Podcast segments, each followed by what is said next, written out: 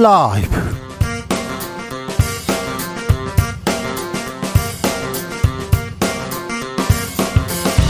이천이십삼년 사월 십일일 화요일입니다. 안녕하십니까, 주진우입니다. 미국 정보기관이 우리 국가안보실을 도청하고 있었습니다. 분명 미국이 도청했는데, 잘못은 미국이 했는데 눈치는 한국이 봅니다. 대통령실은 터무니없는 거짓 의혹이라고 선을 그었는데요. 이거 외교적 작전일까요? 윤석열 대통령 국빈 방문 포석일까요? 최가박당에서 짚어보겠습니다.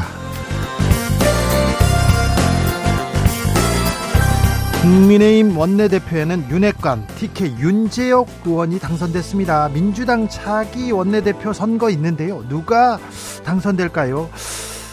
누가 협치, 정치 복원할 수 있을까요? 출사표 던진 김두관 의원에게 들어봅니다. 국민의힘 전광훈 목사만 보입니다. 전광훈 목사를 두고 아, 설전 계속 이어집니다. 홍준표 대구시장 거듭 목소리를 내자. 그동안 발언 아꼈던 김기현 대표, 오늘은 불쾌하다는 입장을 밝혔습니다. 한편 귀향 후 첫 외출에 나선 박근혜 전 대통령 동화사를 찾았는데요. 정치발전소 장현장에서 짚어보겠습니다. 나비처럼 날아 벌처럼 쏜다. 여기는 주진우 라이브입니다.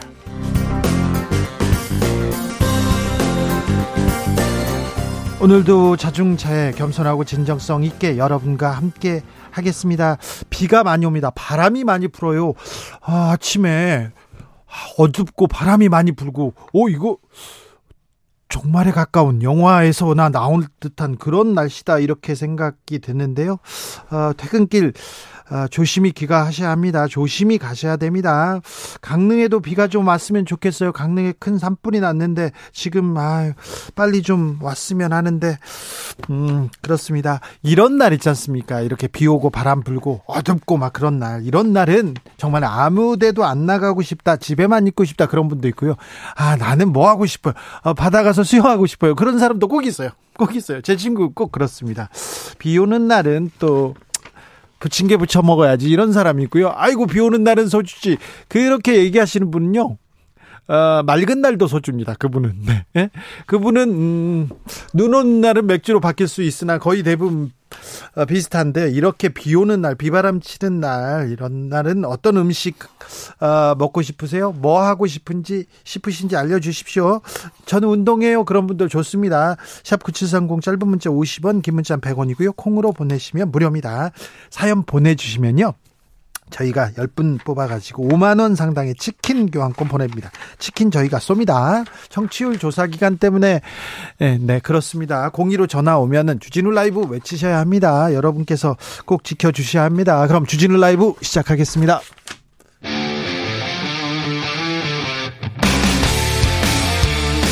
탐사보도 외길 인생 이십 년. 주 기자가 제일 싫어하는 것은?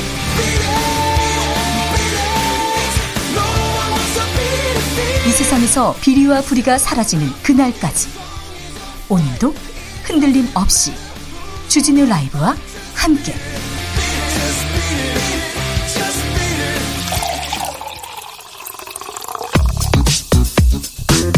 진짜 중요한 뉴스만 쭉 뽑아냈습니다. 주스 정상근 기자, 어서 오세요. 안녕하십니까. 강원도 강릉에서 큰 산불이 발생했습니다. 네, 오늘 아침 여덟 시 이십 분경 강원도 강릉시 난곡동에서 산불이 발생했습니다. 전국적으로 태풍과 같은 강풍이 이어지는 가운데 불은 최대 시속 백 킬로미터의 바람을 타고 빠르게 번졌는데요. 네. 산불이 발생한 지 불과 두 시간여 만인 오늘 열 시 삼십 분, 산불 대응 삼 단계까지 발령이 됐습니다. 그런데요, 바람이 불어서 그런지 그 피해가 컸어요. 네, 현재 강릉에 빗방울이 떨어지면서 주불은 진화가 됐다라는 속보가 전해지기도 했는데요. 아이고, 다행입니다. 어, 이 불로 큰 피해가 발생을 했습니다. 산림 산불 영향 구역이 산림 백칠십 헥타르를 포함해 삼백칠십구 헥타르에 이르렀습니다. 네, 경포대 일대가 연기로 뒤덮였던데 아, 현지 현장 상황은 어떤지 인근 주민 연결해서 직접 들어보겠습니다. 강릉 경포대에 계신 한경호 선생님 나와 계십니까? 아, 예, 여보세요. 네. 네네네. 네. 아, 지금 어디에 계신지요? 네. 아, 지금 전소된 제 지금 집에 와 있습니다. 아이고, 집이 전소됐습니까? 예, 예, 예. 아이고, 상황 어떻습니까? 주변 상황은? 아, 지금 뭐, 다들 망연자실하고 있고요. 예. 예, 지금, 아, 뭔가 막, 아, 뭐, 손쓸 겨를도 없었고요. 네. 지금, 이제 최초 발화 지점에서 저희 경포동까지 한 오 킬로미터 정도 이상, 이제, 거리가 됐는데. 네. 예, 얘기를 들, 듣고 준비를 하는 와중에 벌써, 뭐나, 불이 저희 집까지 왔, 또 번졌더라고요, 화마가. 그, 그래요? 그래서, 예, 그래서 지금, 뭐, 지금 뭐, 신경쓰 결수 몸만 바로 대피해서 지금 이제, 대피해 지금 상황입니다. 사실. 급하게 피하시느라고 짐 챙길 겨를도 없으셨군요? 예, 그럴 상황이 아니, 아니었어요. 너무나, 너무나 지금 상황이, 뭐, 연, 연기도 자, 자, 가득하고, 예. 불길이 너무 심해서, 예, 뭐, 몸만 피하느라 정신이 없었습니다. 한경호 선생님, 근데, 네. 그, 네. 화재가 났다, 화재가 네. 났다, 대피하라, 이런 그, 연락을 받으셨을 거 아니에요? 아, 받지는 못하고, 그, 최초 발화 지점에 근처에 사시는 지인분께서, 예. 예, 거, 그, 경포동 괜찮냐 해서, 나와보니까 저 멀리에서 연기가 너무나 심하게, 뭐나, 나더라고요. 네. 그래서 그걸 감지하고, 바로 준, 준비할 찰나에 벌써 저희 집까지 번졌더라고요. 정부나 지자체에서 대피하라, 어떻게 지금 산불이 났다, 이런 연락은 예, 못 받으셨어요? 그, 예, 그런 건 전혀 못 받았습니다. 그, 그, 살, 그 산에, 멀리서 그 연, 연기를 보고 대피를 하고 난 후에 이제 긴급 문자가 오더라고요. 네. 오늘 예. 지, 지금은 산불은 진화됐습니까? 예, 벌써 다 뭐 다 타버려서 예, 예 뭐 다 타면서 이제 뭐 비가 좀 내리더라고요. 아이고. 예, 어느 정도의 지금 뭐 진화는 됐는데 네. 지금 경포동 자체의 모든 뭐 뭐 펜션이나 뭐 되게 목조주택들이 너무 많아서 네. 다 다들 이제 뭐 살림들과 다 근처에 있어서. 어떻게 뭐 할 수 있는 방법이 없었습니다. 산불 원인은 밝혀졌습니까? 아, 그 뭐 정확한 원인은 모르겠는데 이제 뭐뭐 뭐 들어보니까 이제 가, 그 너무나 센 강풍으로 인해서 그 소나무가 이제 부러지면서 뭐 전신주에 이제 전선이 끊어지면서 발 발화가 됐다는 얘기가 지금 들리고 있거, 있거든요. 네. 예, 그래서 정확한 원인은 잘 모르고 지금 주변에서 그런 얘기가 지금 들리더라고요. 주변 분들도 피해를 많이 입으셨죠? 좀 대화를 해보셨습니까? 예, 뭐 다들 지금 뭐 대화할 찰나도 없이 뭐 대피소에 이제 강릉 이제 그 대피소 그 아이스 아레나가 있어요. 네. 대피하고 지금 다들 망연자실하고 그냥 뭐 다들 뭐 다 지방 짐 한 번 못 사고 다, 다들 대피하는 정신이 없었죠. 그런데 해마다 이맘때, 특별히 네네네. 그 산불이, 어, 많습니다. 더 잦아지고 있는데, 정부나 네네네. 강원도에서 대책을 좀 마련하고 어떻게 하라고 이렇게 얘기하고 있습니까? 아, 뭐 이제 산불 근무나 이런 것들 좀 집중적으로 하는 것 같은데, 이제 막상 불이 나니까, 이제 초동 대치가 빨리 안 되는 것 같은 느낌이 좀 든 것 같기도 하고요. 예. 예, 지금. 그렇습니다. 지금. 아니 근데 선생님도 봄에 봄에 이거 네. 산불 걱정이다 이렇게 좀 우려하고 있었을 거 아니에요. 예예예 예, 예. 그렇죠. 그렇죠. 많이 건조하니까 예예예. 예, 예. 아 그런데 아, 이렇게 뭘 손써볼 손써볼 틈도 없이 이렇게 예, 아. 산불이 다시 한번 느끼지만 너무나 무섭더라고요. 이제 저 멀리서 보이는 불길이 바로 눈 깜짝 사이 저희 집까지 금방 뭐 몇 분도 안 되는 사이에 번지더라고요. 네. 네. 아무튼 그 정부에서 빨리 대책을 세웠으면 합니다. 아 피해가 네, 네. 네. 피해가 큰데 또 아 이거는 좀 그 손을 써주세요 그렇게 생각하시는 게 있습니까?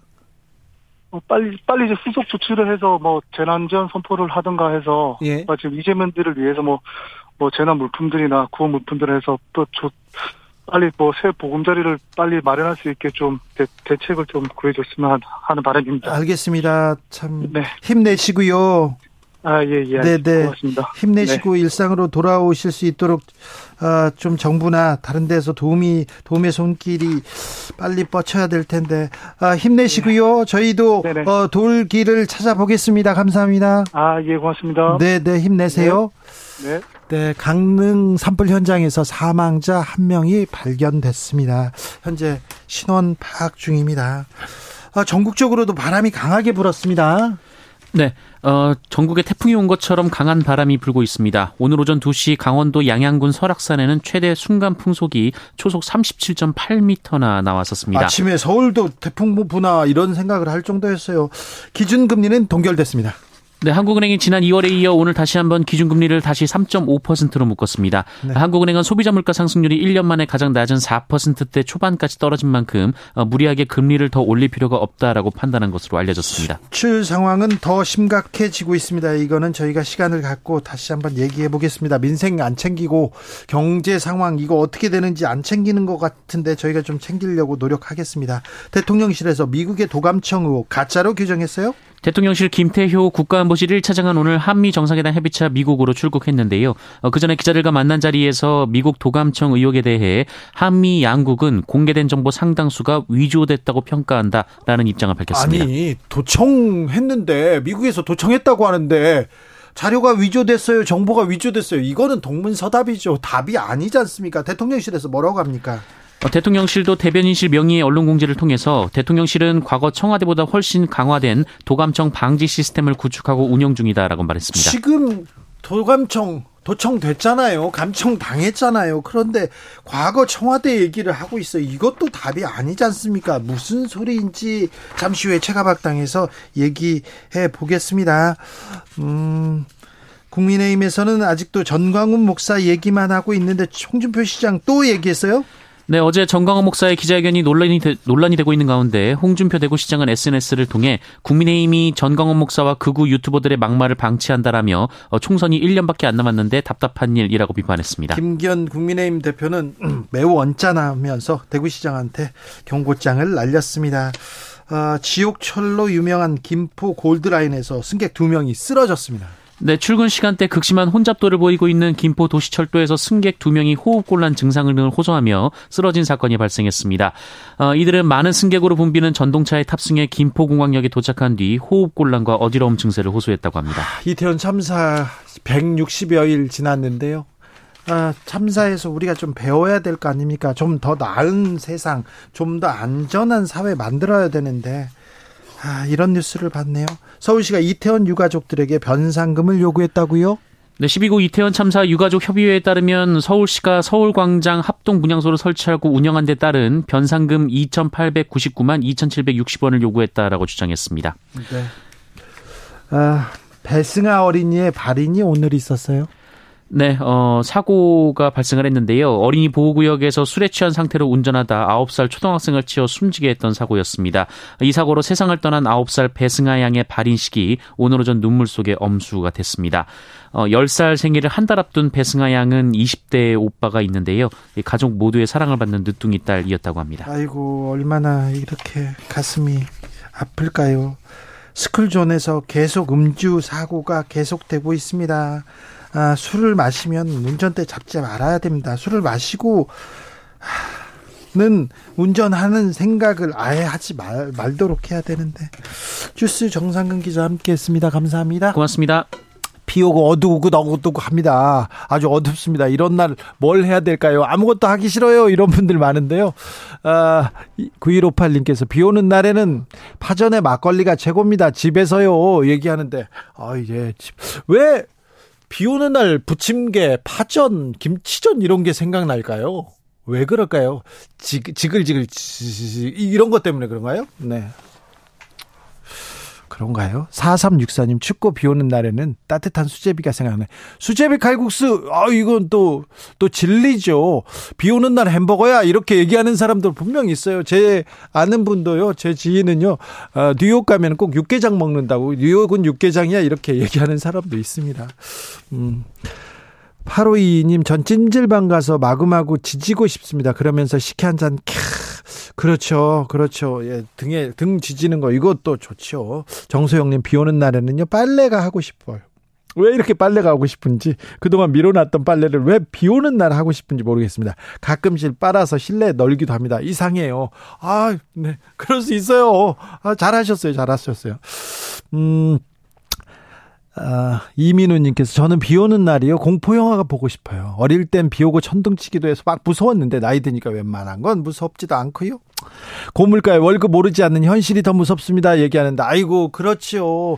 현실이 무서워요. 정치권 무섭습니다. 천칠 님 오늘 오전에 병원 가서 진료 대기하고 있는데요. 생각지도 못한 시청률 조사 전화 받아가지고 주진우 라이브 확실하게 대답했습니다. 기분 좋게 애청합니다. 칭찬해주세요. 칭찬합니다. 네. 어, 치킨 드세요. 네. 많이 드세요. 네. 주진우 라이브.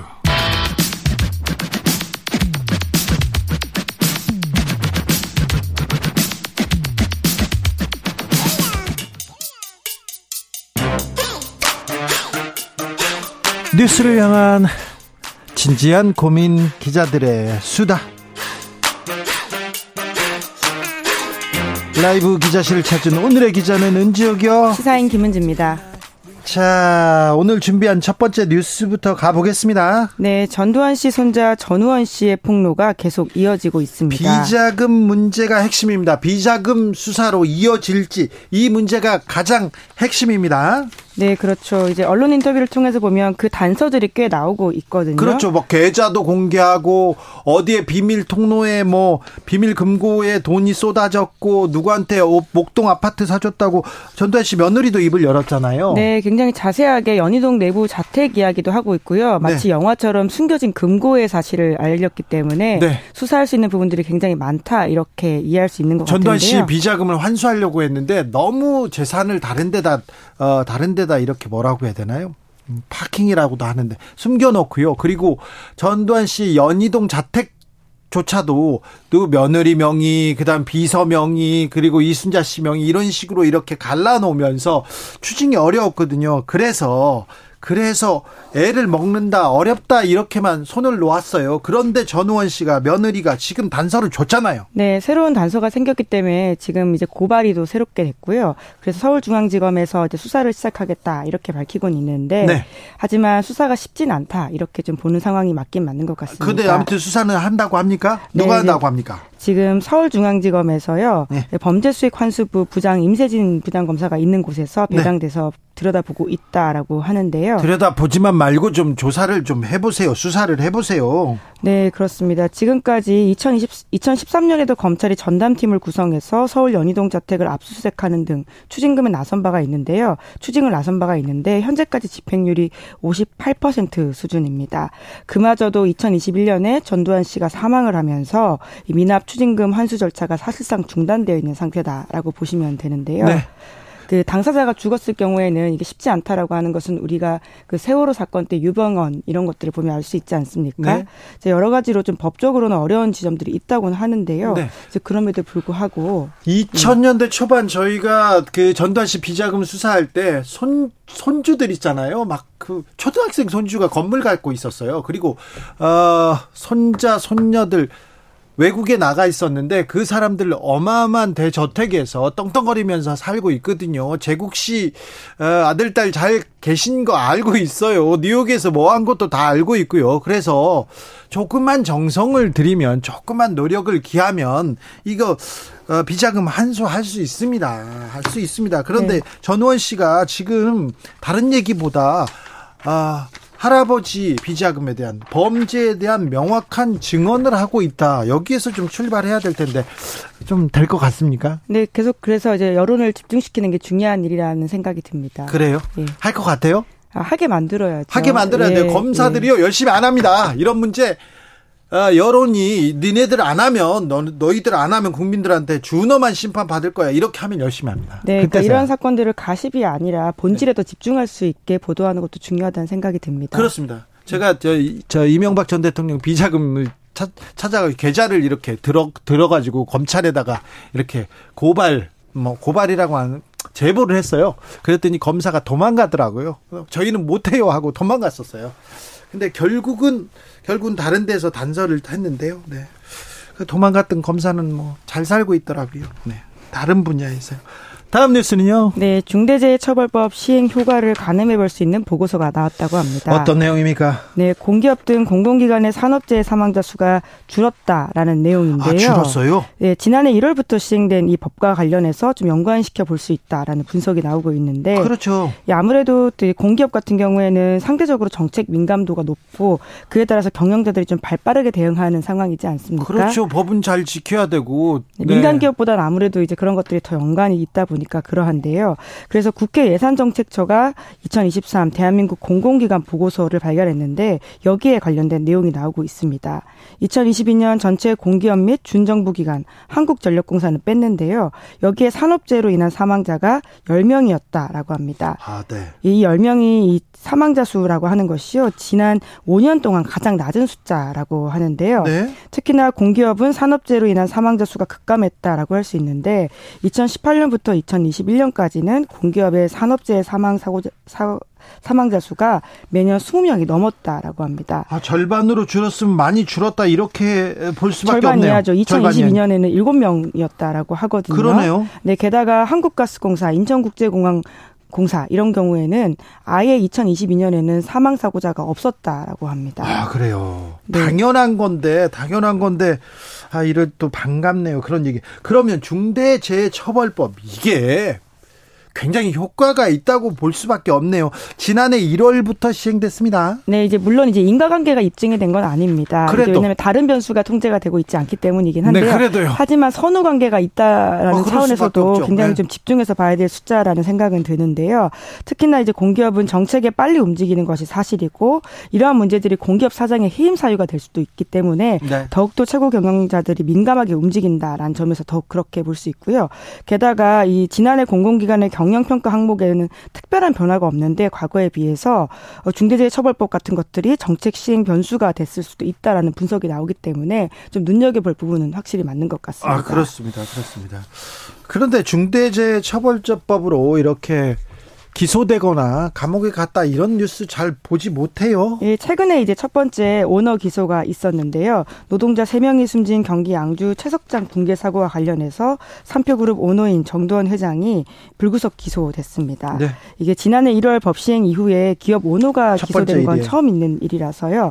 우리가 아직까지도 이 오이시디 체화이권 한국의 중대재해 사망률 같은 경우에는 그렇거든요. 네. 예, 그런 걸 보더라도 좀 의미 있다라고 할 수 있는데요. 하지만 이제 한국경영자 총협회 같은 곳에서는 반발하고 반대하고 있는 있고 상황입니다. 또 정부 여당에서도 중대재해처벌법 시행에 반발하고 있어요. 반대 목소리를 내고 있으나 그런데 중대재해처벌법 출발만 해도 효과를 볼 수도 있다. 보고 있다. 이렇게 볼 수 있습니다. 네, 더 데이터가 쌓이면 확실하게 알 수 있을 것 같습니다. 네. 다음으로 만나볼 뉴스는요? 네, 중동 내 미중의 역학이 바뀌고 있다라는 말이 나옵니다. 그렇습니다. 지금 치열한 외교전에서 미국과 미국이 주춤하는 사이에 중국이 또 뭐 매우 뭐 그 자리를 치고 들어가고 있어요. 네, 전통적인 지정학적 구도가 중동에서 흐트러지고 있다. 이런 분석이 나오고 있는데요. 친미 반미에서 끝났거든요. 예전에는. 네, 그렇죠. 그런데 이제 사우디 같은 경우에는 서방과 중국, 러시아 사이에서 적극적인 등거리 외교를 하고 있다. 이런 이야기가 나오고 있습니다. 그렇죠. 러시아하고도 손잡고 시진핑 어, 중국하고도 손잡고 미국한테는 냉담하고 막 그렇잖아요. 네, 특히나 이제 감산 결정 같은 것들이 이제 미국을 불편하게 만든다라는 이야기가 나오고 있는데요. 네. 사우디가 주도하는 산유국 모임인 오펙 플러스라고 있습니다. 네. 여기서 이제 오월부터 하루에 백육십육만 배럴을 감산 결정한다라고 했는데요. 이것이 미국의 인플레이션에 굉장히 영향을 미치기 때문에 불편한 뉴스라고 볼 수가 있습니다. 그렇죠. 기름값이 떨어져야 되는데 그래서 물가를 잡아야 되는데 인플레이션 고민이지 않습니까? 네, 그래서 미국이 정책을 펼치려는데 사우디가 지금 예, 연이어서 그렇거든요. 지난해 네. 십일월 달에도 한번 감산하겠다고 발표한 바가 있고요. 이번에 또 그렇게 하겠다라는 건데요.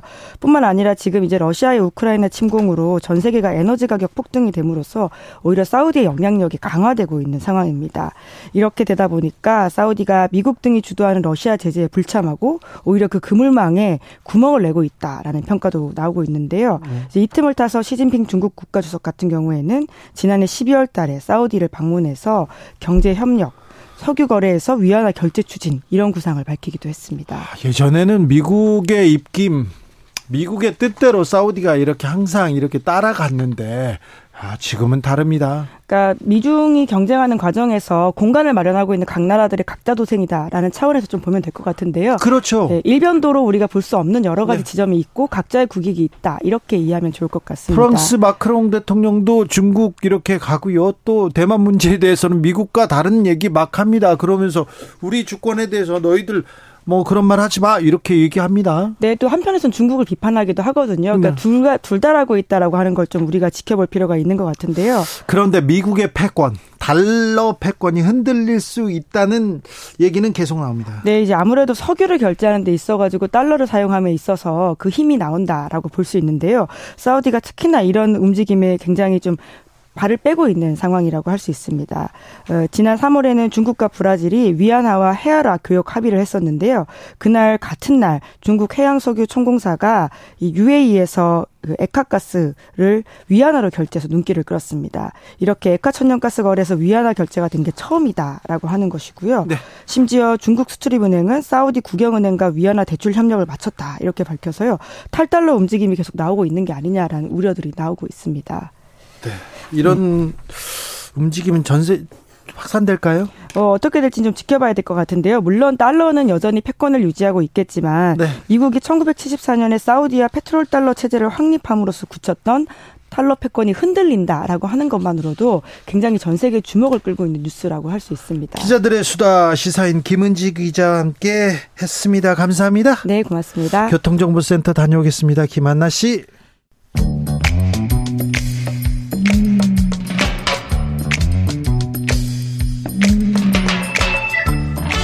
오늘의 정치권 상황 깔끔하게 정리해드립니다. 여당 야당 크로스 최가박과 함께 최가박당. 여야 최고의 파트너 두 분 모셨습니다. 최영두 국민의힘 의원 어서 오세요. 네, 안녕하십니까. 박성준 더불어민주당 의원 어서 오세요. 예, 안녕하세요. 두 분 뵙고 싶었습니다. 두 분은 또 미국통 또 외교통이고 또 공부를 많이 하셨어요. 그래가지고 이 문제 물어봐야 됩니다. 최영두 의원님, 미국 씨아이에이가 우리 국가 안보실을 도감청하고 있었습니다. 사실입니까? 사실이죠. 뉴욕타임즈, 워싱턴 포스트에서. 뉴욕타임즈 한번 다 사실입니까? 아니요. 그 정보를 그 미국 국가기관에서 부인하지 않았습니다. 최영두 의원님 웃음만 봐도 네. 사실인 건 인정하고 들어가는 거죠. 오늘 이제 대통령실에서 발표한 언론 공지를 보면은 네. 미국 정보기관의 용산 대통령실 도감청 의원 터무니없는 거짓 의혹임을 명백히 밝힌다 그랬죠. 아마 그 내용 사실관계 이런 것들이. 근데 저는 그 보도를 사실 못 봤는데. 보도에 보면 와이어 태핑을 해보니 이렇다든가 그런 대목이 있습니까? 어느 대화를 뭘 했다든가. 왜냐하면은 이 외교 전문이나 이런 것들은 대개 한 두 가지 형식. 하나는 뭐 와이어 태핑을 해서 그런 어떤 어떤 휴 그걸 휴민트로 한 건지 아니면 뭐 시즌 시즌트로 한 건지 뭐 시즌트로 했다고 정확하게 아, 나와 시즌트로 나와 있대 있어요. 네. 예 예. 도감청했다고 분명 보도했습니다. 그런데 이제 그건 아마 뭐 여러 가지 뭐 있을 텐데. 네. 그 내용이 정확한지도 문제일 테고 지금 이게 시진트 문제가요. 단순히 이게 뭐 우리 우방과의 관계도 그렇지만 지금 온통 세계가 첩보전이고 지금 지난 정부 시기도 그렇고 우리 정부도 주의해야 되지만 네. 북한의 해커들이 우리 그 뭐 국가기관을 다 휘젓고 다니고 심지어 뭐 저 코인 같은 것도 가져가고 막 이런 세상 아닙니까 지금. 예. 굉장히 사이버 시큐리티라든가 이런 그 도감청 와이어 태핑이라든가 이런 데 대한 그 감청을 감시할 수 있는 자산이라든가 이게 중요해졌다 볼 수 있겠고요. 다만 이제 이 내용이 사실인가, 이 내용이 사실인가에 대해서는 정부가 알겠죠. 그런데 그 내용 자체가 보면은 그 요즘 외신을 다, 다 거의 지배하고 있는 우크라이나에 관련된 것이었죠. 그 예. 우크라이나에서 지난번에 우크라이나 대통령이 우리 국회 연설에서 작년 이맘때인가요? 우리한테 좀 무기를, 무기를 좀 달라고 네네. 했었죠. 근데 우리 정부는 이제 좀 곤란하지 않습니까? 러시아 네네. 정부의 입장이 있기 때문에. 그런데 뭐 그에서 이제 폴란드를 통해서 우회를 하는데 어떨 것이냐 그런 대화 내용이 담겼다 그래요. 그런데 그 지금 대통령실의 내용이 보면은 그건 사실이 아니다라고 이야기하는 거 보면은 실제로 그 대화가 그 두 사람이 했다는 대화가 그 내용이 진인지 아니면은 외교가에서는 여러 가지 내용을 전언을 해가지고 두 사람의 그 따르면 이렇게 해서 서로 전문을 주거나 뭐 이런 수가 있기 때문에 실제로 그것이 어떤 시즌트를 어떤 시즌을 통한 것인지 했다면은 그것도 뭐 그 가능성까지도 놓치지 말고 대비를 해야 되고요. 또 만일 그것이 드러나면 강력히 항의를 해야죠. 근데 저는 이제 그 용산 대통령실이 왜 이렇게 덮으려고만 하는지 모르겠어요. 어, 사실이 아니고 뭐 유조다 이렇게 얘기를 계속 하고 있는 것 같은데 지금 뉴욕 타임즈에서 문건에 미국이 포탄을 우크라이나에 지원해달라고 압박하면 한국 정부가 해법을 고심하는 내부 논의 과정, 이 내용이 고스란히 담겼다는 거 아니에요? 그 당사자가 김성환 국가안보실장이고 이문희 외교비서관의 대화에 대한 내용이 지금 있었다는 거 아니겠습니까? 구체적이고 그 사실 자체에 대한 내용을 보도를 보면 이게 진실에 가깝다는 것을 우리가 알 수가 있는 건데 왜 대통령실에서 이렇게 덮으려고 하고 없는 것처럼 얘기하려고 하는 것이죠? 이 문제가 오히려 있다고 하면 국민들이 이 사실이 어떻게 된 것인지 도청 감청이 됐다고 하면 주권 침해 요소가 있는 것인데 대통령실이 당당하게 이 문제에 대해서 진실을 밝히려고 노력하고 이런 문제가 있다고 하면 미국에 대해서 항의하고 위원회 방지하고 차단하고 단절해야 대통령실의 태도인 것이지 우리나라 대통령실이 이렇게 도감청됐다라고 하는 것 자체가 여러, 상당히 치욕스러운 거 아니겠습니까? 여러 가지 아니 제가 이 말씀 꼭 드리면 생각해봐야겠죠. 아니, 아니 제가 이, 이 말씀 꼭 드리고 아니 제가 말씀드릴게요. 미국이 이 도감청이라는 게 우리나라만 했습니까? 영국도 하고 독일도 하고 프랑스도 하고 뭐 어마어마하게 했죠. 몇 해 전에도 큰, 큰 한 문제가 이 년, 됐습니다. 제가 기억나는 게 이제 이 년, 이 년 전에 이십일 년도에 네. 미국이 그 메르켈. 메르켈과 또 마크롱인가요? 네. 그 다 도감청해가지고 문제가 되니까 메르켈이 강력하게 항의하고 용납할 수 없는 일이라고 했고 마크롱도 항의하고 그러면 저는 이렇게 일국의 대통령이나 일국의 대통령실 정도 되면은 이런 문제에 대해서는 강력하게 항의하고 재발 방지 대책을 마련하는 것이 마땅한 것이죠. 여기서 아니 여기서 제가 이 얘기를 하는 게 아니 태도의 문제라 민주당은 안 할 거라 생각하고 그렇게 아니, 믿을 하십니까? 수 없다, 믿을 수 없다, 뭐 이런 식으로 얘기하고 뭐 남의 탓 얘기하고 이, 이, 이 이런 태도가 저는 아니죠. 마땅하지 않다는 거죠. 어, 먼저 왜 위조라고 하고 사실 아니다라고 얘기합니까? 이거 볼 때는 거의 사실인데. 했지만 이 사실을 등을 포함해서 미국 당국도 파악할 게 있을 테고 지금은요 정보전이라는 게 온갖 역정보, 허위정보로 교란시키는 거 아니에요. 우방 간의 관계도 교란시키고 지금 지난 미국 대통령 선거 때 예컨대 페이스북이라든가 이런 걸 통해서 얼마나 많은 허위정보가 쏟아졌습니까? 자 뉴스 그걸 가지고 뉴스도 만듭니다. 뭐 뉴욕타임즈가 여러 가지 어, 더블 체크를 했겠지만 그 역시도 그 정보의 소스가 어떤 것인지 미국 정부도 그런 내용 예컨대 지금 어느 나라들이죠. 다른 나라 우방들은 그 내용이 사실과 다르다라고 이야기를 했습니다. 이 우리뿐 아니라 몇 군데에서 동시에 지금 그런 사실이 있다고 했죠. 그렇죠. 지금 다른 나라 우방에서도 우방 국가에서도 그것은 사실이 한 일본이 그랬습니까? 아니면 외국도 하나 지금 비슷한 사례가 있어가지고 그 내용은 사실이 다르다라고 이야기했습니다. 그런데 이제 미국도 그 확인을 구체적으로 확인하겠지만 그게 사실이면 이제 단호해야죠. 우리 아무리 외교 관계지만 그렇죠. 우방, 우방이지만 그 문제에 대해서는 사과라고 해야죠. 사과를 할 수 있죠. 예. 네. 그러나 그것은 사실 확인을 파악한 뒤에 자, 이야기고 최영두 의원님처럼 자 사실 확인해보자. 내용이 어떤 내용인지는 모르지만 도감청했다면 그 문제에 대해서는 단호하게 사과라고 해야죠. 그럼요. 사과하겠죠. 또. 뭐. 근데 이 얘기를 안 하는 거예요. 아니 얘기를 안 하고 안 지금 제가 얘기한 것처럼 하겠죠. 대처하는 뭐 용산 대통령실 보면 뭐 이렇게 막 뭐, 근데 오늘 아침, 오늘 여기 오다가 보니까 후쿠시마 뭐 번개는 사주고 우리 쌀은 안 사준다고 터무니없는 이야기를 현수막으로 대문짝에 붙이고 우리 당이 그럴 수는 없지 않습니까? 여당인데 정부가. 후쿠시마 예. 번개 안 사주는데 안 사주겠죠. 뭐 후쿠시마 번개를 누가 뭐, 박 의원이 먹겠습니까? 사주면 그걸 그걸 누가 사줍니까? 정부가 왜 후쿠시마 번개를 사줍니까? 말도 안 되는 이야기죠. 일본의 그 한일 정상회담 가가지고 일본의 그 정치에 놀아납니까? 지금 뭘 놀아나게 뭘 놀아나요? 아니 그것도 진실을 제대로 밝히지 않으니까 맨날 의혹만 제기되는 거 아니겠어요? 지금 야당이, 마찬가지로 일본 적당히 아니 그러면 이걸 뭘 좀 아니 제가 이건 이게 일본 언론이 겁니다. 그렇게 보도하거나 일본 장관이 얘기하면 우리나라 대통령실이나 일본 우리나라 장관이 일본 장관한테 항의하거나 사과 요구를 하거나 진실 보도하라고 일본 언론에 얘기해야 되는 건데 그런 것도 제대로 안 하고 있, 있으니까 국민들이 바라볼 때 이게 도대체 나라가 어떻게 되냐 이렇게 얘기하는 거 아니겠습니까? 일본은 더 엉터리 언론 많고요. 우리도 그렇지만.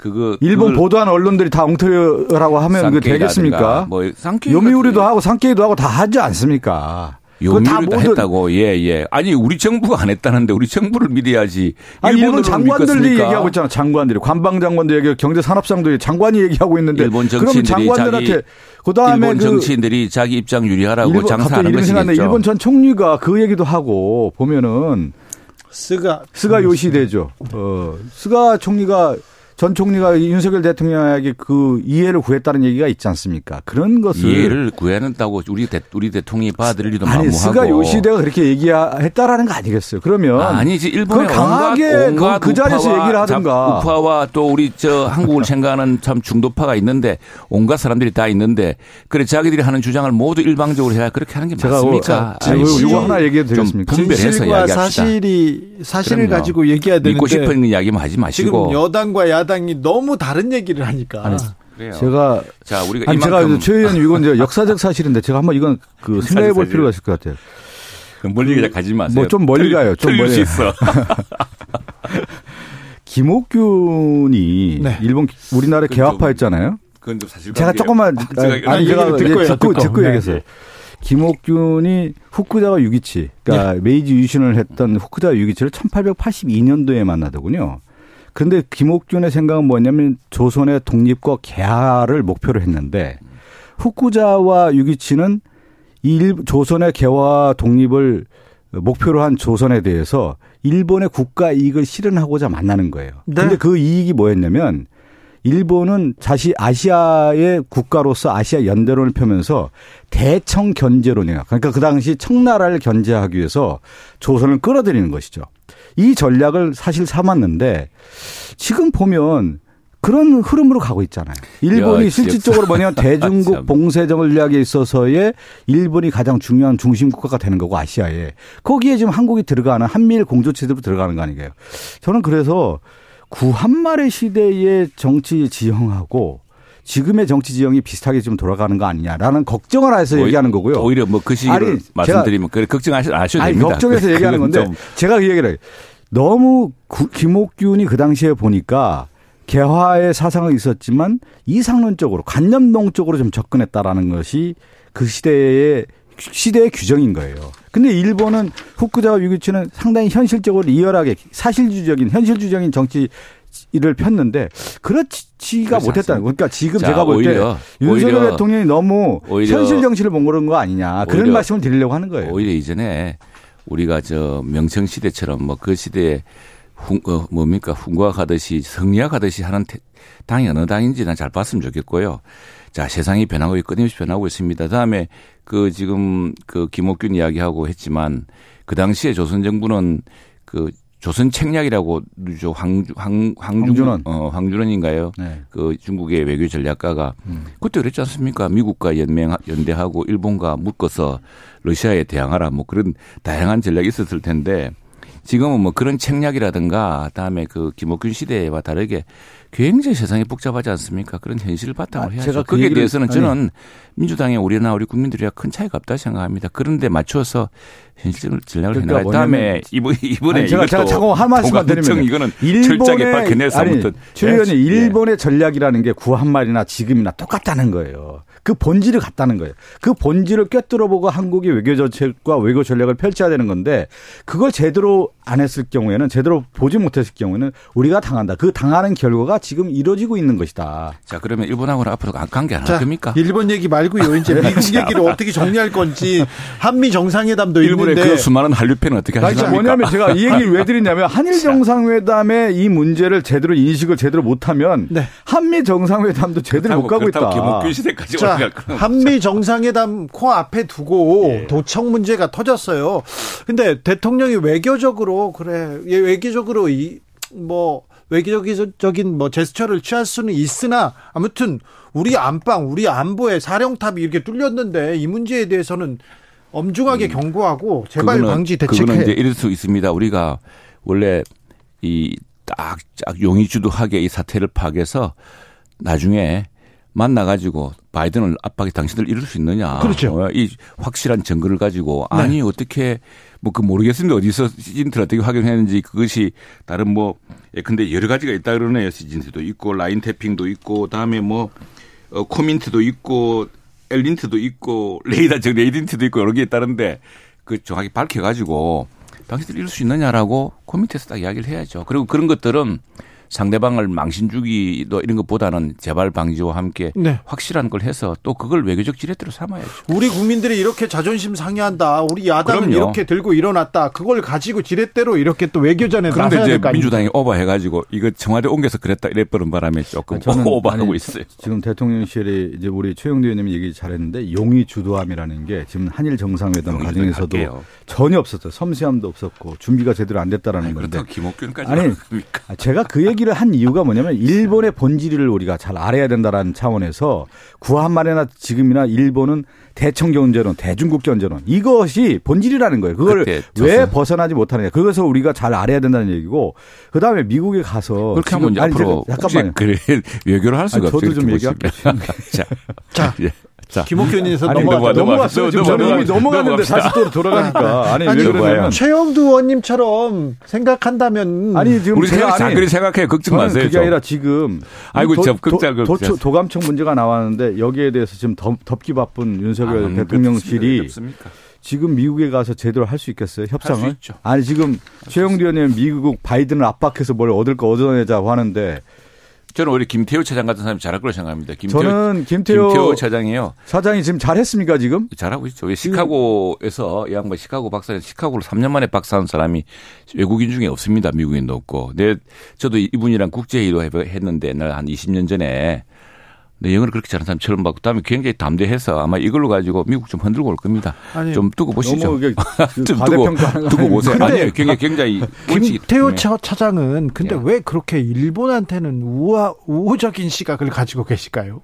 일본한테 우호적인 시각이 있다는 증명이 증거가 있습니까? 아니 박, 저 이명박 정부 시절에 음. 너무 일본한테 우호적인 그 정책을 추진하다가 해임됐어요. 그거는 아, 그래? 인정돼야죠. 그런 사실이 있습니까? 그럼요. 아니, 군사 전략, 군사 교류, 군사 정보 교류. 전략적. 아, 그럼 지금 그 지소미 하고 있지 않습니까? 결국에는. 결국 그, 그분 뜻대로 지금 되고 있어요. 한일 관계. 아니 지금 우리가 일본을 일본을 옛날에 그 구한말 시대 제국주의로 생각하고. 그래서 우리 죽창가를 연상시키고 이런 건 좀 시대착오적이라 생각을 합니다. 세상이 얼마나 바뀌었는데 그리고 이제 당시에. 모르겠습니다. 나는 이명박 대통령 시기는 모르겠는데 워낙 뭐 뼛속 깊이 친일파 이러니까 자, 대통령이 김... 스트레스 받아가지고 거꾸로 독도가는 그런 우발적 사태가 있지 않았습니까? 그렇죠. 그렇죠. 그건 마이너스를 좀 윤석열 정권이 갖고 와서 걱정됩니다. 그런데 김태효 네. 차장이 잘할 거라고 미국과의 관계는 이런 문제는 잘할 거라고 봅니다. 잘한다고요? 좀 이 문제는 그 국제적 사례를 가지고서 딱 이야기를 해야 되고요. 또 이 문제뿐 아니라 지금 우리가 더 중요한 것은 그 북핵에 대한 그 확장, 확장 억제. 그거 어떻게 보증받을 것이냐는 것도 굉장히 중요하지 않습니까? 그리고 또 지금, 어, 서로 기술 협력도 해야 되고, 반도체라든가, 배터리라든가 이런 것들에 대해서 하이테크 디커플링 시대에 지금 공동의 이해관계가 있을 수도 있고, 또 서로가 국익이 차이 나는 분도 있기 때문에 그 조율을 해야 되는데 이런 것도 또 활용해야죠. 디커플링에 대해서 그러는데 지금 모든 외교가 지금 일본의 중심으로 돼 있고, 특히 이제 한미 외교 중심으로 가고 있다 보니까 우리나라는 대중국 외교도 되게 중요하거든요. 중국을 완전히 디커플링하고 있고 그런 가운데 중심에 있는 외교 전략하고 누굽니까? 김태효 국가안보실 일 차장 아니에요. 국가안보실 일 차장이 그리는 이 한반도를 둘러싼 외교가 지금 제대로 가고 있는 건가요? 우리나라는 뭐냐면 분단국가 아닙니까? 분단국가의 가장 중요한 건 뭐냐면 긴장을 완화하는 거예요. 평화를 정착하는 건데 지금 보면은 일본이나 일본의 태도는 보면은 대중국 봉쇄 전략에 있어서의 긴장을 강화하는 쪽으로 가고 있잖아요. 우리하고 좀 다르단 말이에요. 이 문제를 우리가 어떻게 할 건가라고 하는 거고. 또 하나 우리나라 반도국가 아닙니까? 반도국가에서 가장 중요한 게 뭐냐면 완충지대인데 북중로, 한미일 이렇게 가가지고 우리가 한반도가 긴장이 더 강화되는 쪽으로 가, 가서는 되겠느냐. 그러니까 우리가 생각하는 한국의 일본 외교 전략이라고 하는 거와 일본이 추구하는 외교 전략이라고 하는 것은 전혀 다른 건데. 큰일 났네, 이거. 그런 이, 부분에 이, 대해서는 우리가 한번 제대로 봐야 되는 음, 것이죠. 그래, 다시 논의를 합시다. 그런데 네.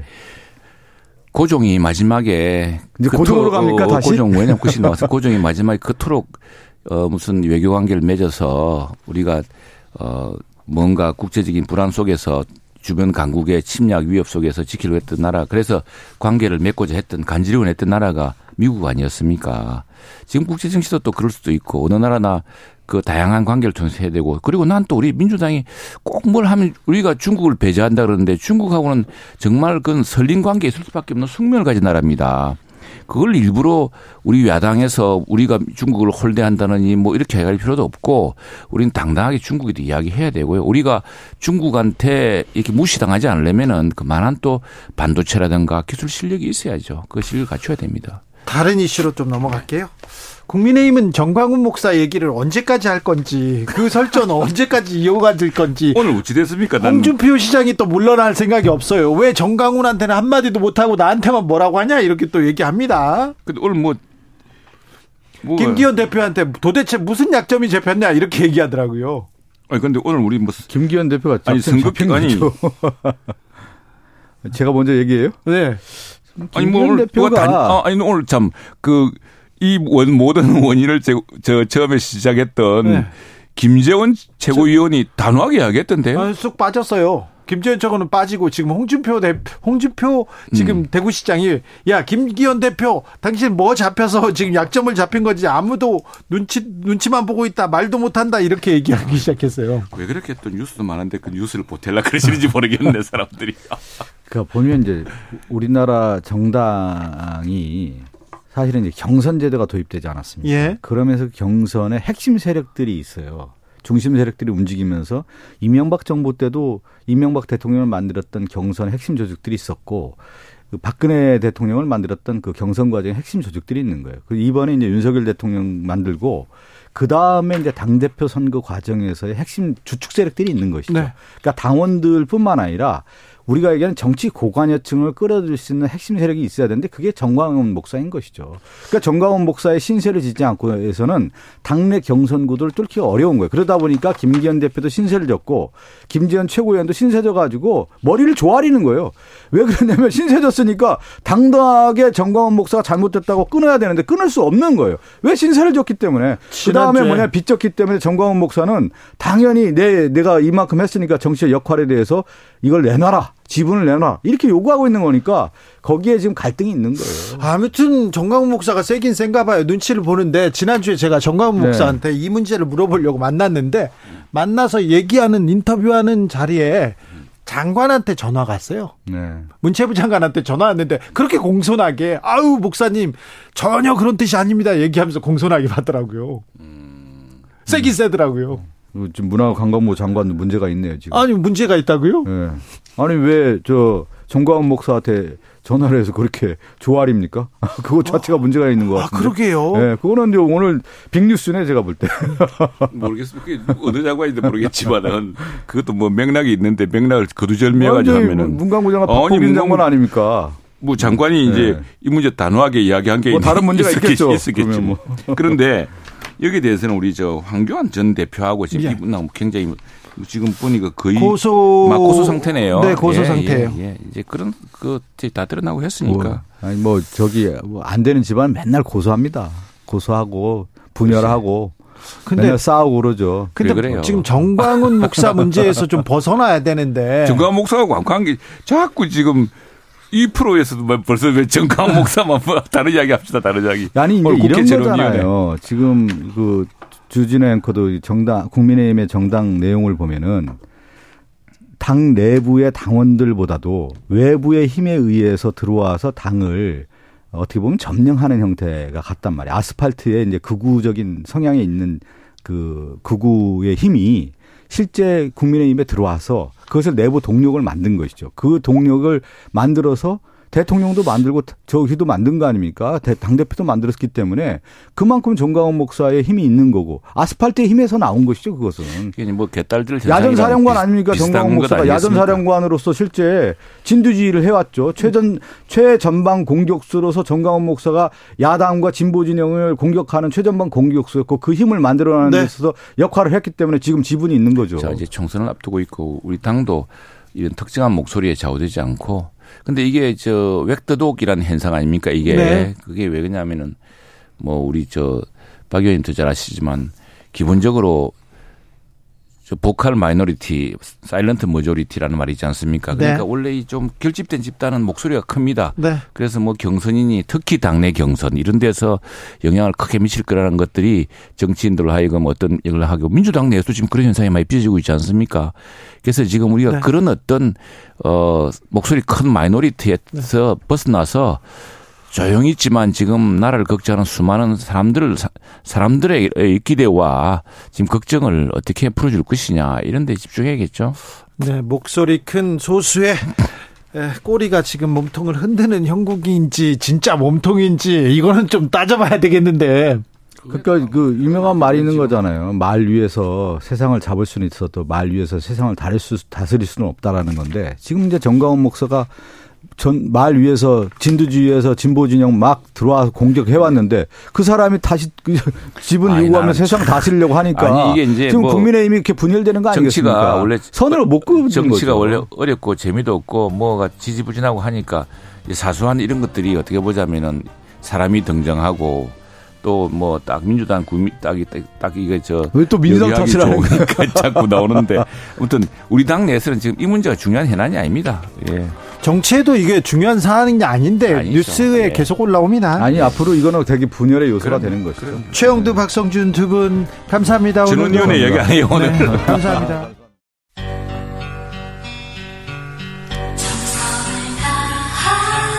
정성을 다하는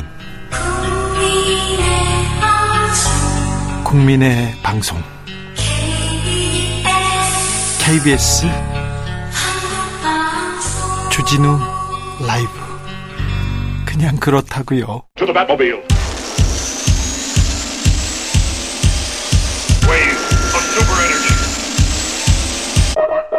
주 기자의 일 분. 미국 정보기관 씨아이에이에서 우리 대통령실 안보실장 외교비서관을 불법 도감청했습니다. 불법입니다. 도청 내용이 상세히 공개됐습니다. 명백한 동맹훼손이자 주권 침해입니다. 용납할 수 없는 일입니다. 친구가 안방을 도청하고 있다면 가만히 있겠습니까? 가만히 있어야 합니까? 그런데요, 더 당황스러운 건 대통령실의 태도입니다.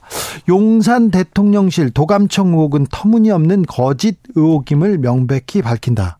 청와대 시절과 달리 현재는 통합 보안 시스템과 전담 인력을 통해서 철통 보안을 유지하고 있다.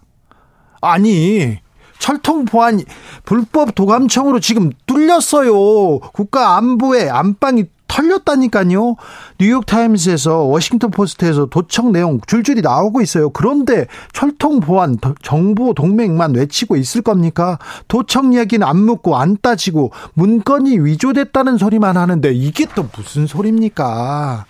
예전에요. 예전에 군인들 위문하는 우정의 무도라는, 무대라는 프로그램이 있었습니다. 그리운 어머니라는 코너가 있는데요. 어, 어머님이 장병의 어머님이 오시면 뒤에 장막 뒤에 숨어 있어요. 그러면은 어머니가 누군지 아는데 동료 어머니를 끝까지 끝까지 뒤에 계신 분은 저희 어머니가 분명히 합니다. 맞습니다. 이렇게 외치는 그런 장병 꼭 있습니다. 꼭 있어요.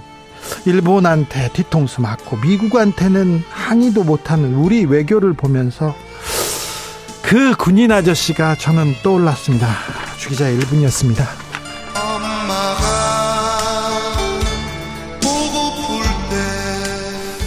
이 노래 기억하시는 분들 많죠. 네, 강인엽 그리운 어머니.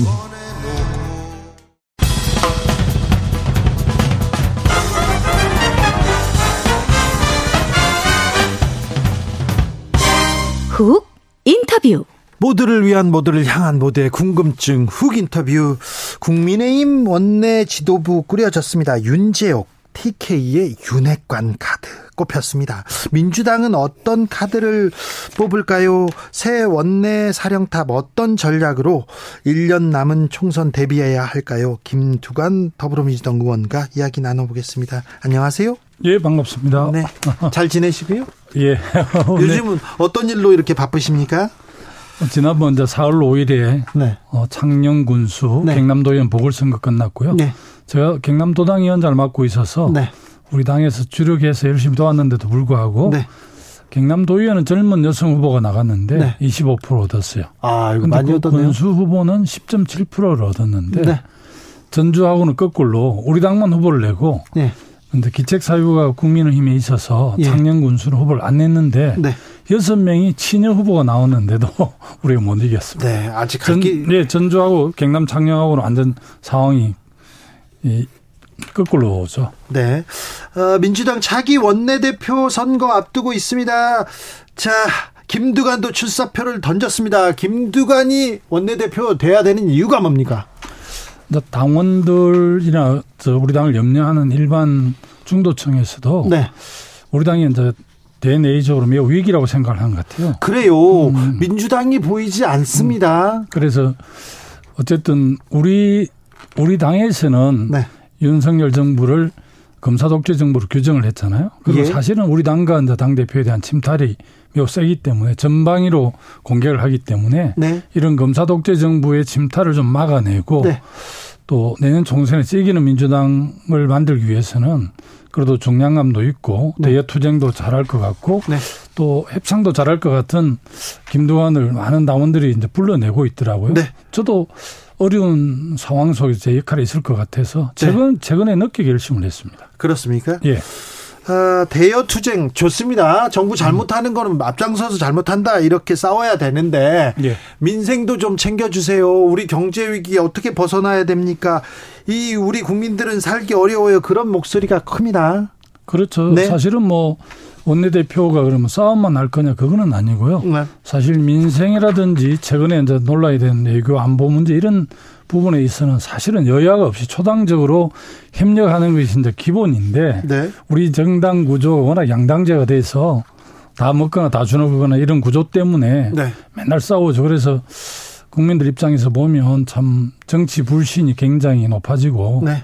효능감이 없기 때문에 뭐 어떤 원 어떤 국민들은 국회를 없애라고까지 요구하고 있고요. 그러니까요. 지금 국회 전원위원회에서 이제 내년 선거법과 관련해서 이제 논의에 본격적으로 들어갔는데 네. 사실은 뭐 굉장히 원수도 줄이라고 그러고 비례도 없애라고 그러고 네. 아마 이제 우리 국회의원들이 제대로 하려가지 못한 업보가 아닌가 싶습니다. 네. 어, 김두관 의원은 아는 사람들은 다 좋아합니다. 그리고 또 당내 지지도도 매우 어, 견고하고요. 어, 인기도 있습니다. 그래서 당내 대표 원내대표 얘기는 안 하겠습니다. 예. 네, 다른 얘기할게요. 예. 자, 민주당은요. 예. 민주당은 이재명 대표 얘기만 보여요. 특별히 어, 검찰 법원 얘기만 나와요. 이렇게 얘기하는데 이 프레임에서 벗어나는 것도 숙제예요.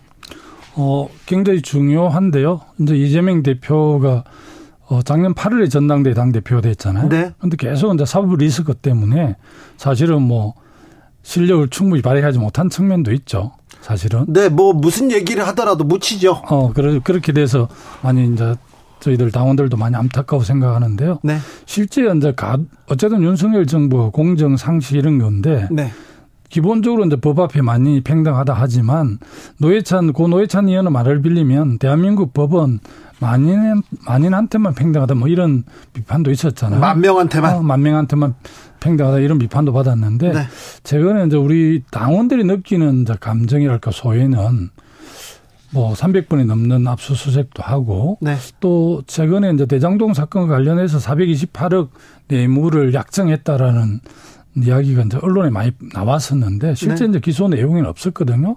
그리고 이제 주변에 뭐 카더라 제삼자가 한 이야기를 이제 취합을 해서 구속영장을 청구를 했는데 이런 점에 대해서 굉장히 이제 그 부당하다 이런 생각들을 당원들이 많이 갖고 있습니다. 그래서 네. 그 점에 대해서는 뭐 당원들이 지난번에 칠십칠 퍼센트 정도 지지를 해서 뽑았는데 당대표가 됐죠. 어, 네, 지금은 뭐 그보다 더 지지가 높게 나온다는 건데 일반 중도층에서는 좀 다른 각도로 볼 수 있고요. 또 국민의힘 그렇죠? 지지자들은 굉장히 이제 다르게, 다르게 해석을 하죠. 네, 아, 중도층에서는 좀 다르게 본다. 그 부분도 조금 유념해 주셔야 됩니다. 아 예, 잘. 네. 뭐 어차피 총선으로 보면. 네. 뭐 진보 삼십 퍼센트 보수 삼십 퍼센트 중도가 사십 퍼센트니까 네. 중도의 소구력이 있고 중도의 그 민심을 획득하는 게 굉장히 중요하죠. 그래서 네. 우리 내년 총선 전략에서도 사실은 그런 중도층을 겨냥한 전략도 중, 정책도 비전도 네. 좀 많이 내놔야 될 상황이죠. 윤석열 대통령 뭐 정치에 뭐 일천하고 정치력도 없고 미숙하다 잘 못한다 얘기를 많이 하시는데 네. 그런 정치적으로 미숙한 윤석열 후보한테 진대가 민주당이라는 것도 아셔야 됩니다. 아, 예. 네. 그 점에 대해서 우리가 뭐 반성과 성찰을 많이 하고 있고요. 예. 사실은 뭐 대한민국에서 이제 국정 과제들이 오 년 안에 끝나지 않잖아요. 네. 그래서 어째, 어떻게 보면 이제 문재인 정부의 주요 국정 과제들이 마무리 안 된 게 있는데 미래 권력을 만들어서 문재인 정부의 국정 기조를 승계해서 더 잘할 미래 권력을 만들어내는 건 매우 중요한데 네. 그 점에서 우리가 실패를 했기 때문에 네. 그 점에 대해서는 뭐 굉장히 우리가 반성해야 될 지점이죠.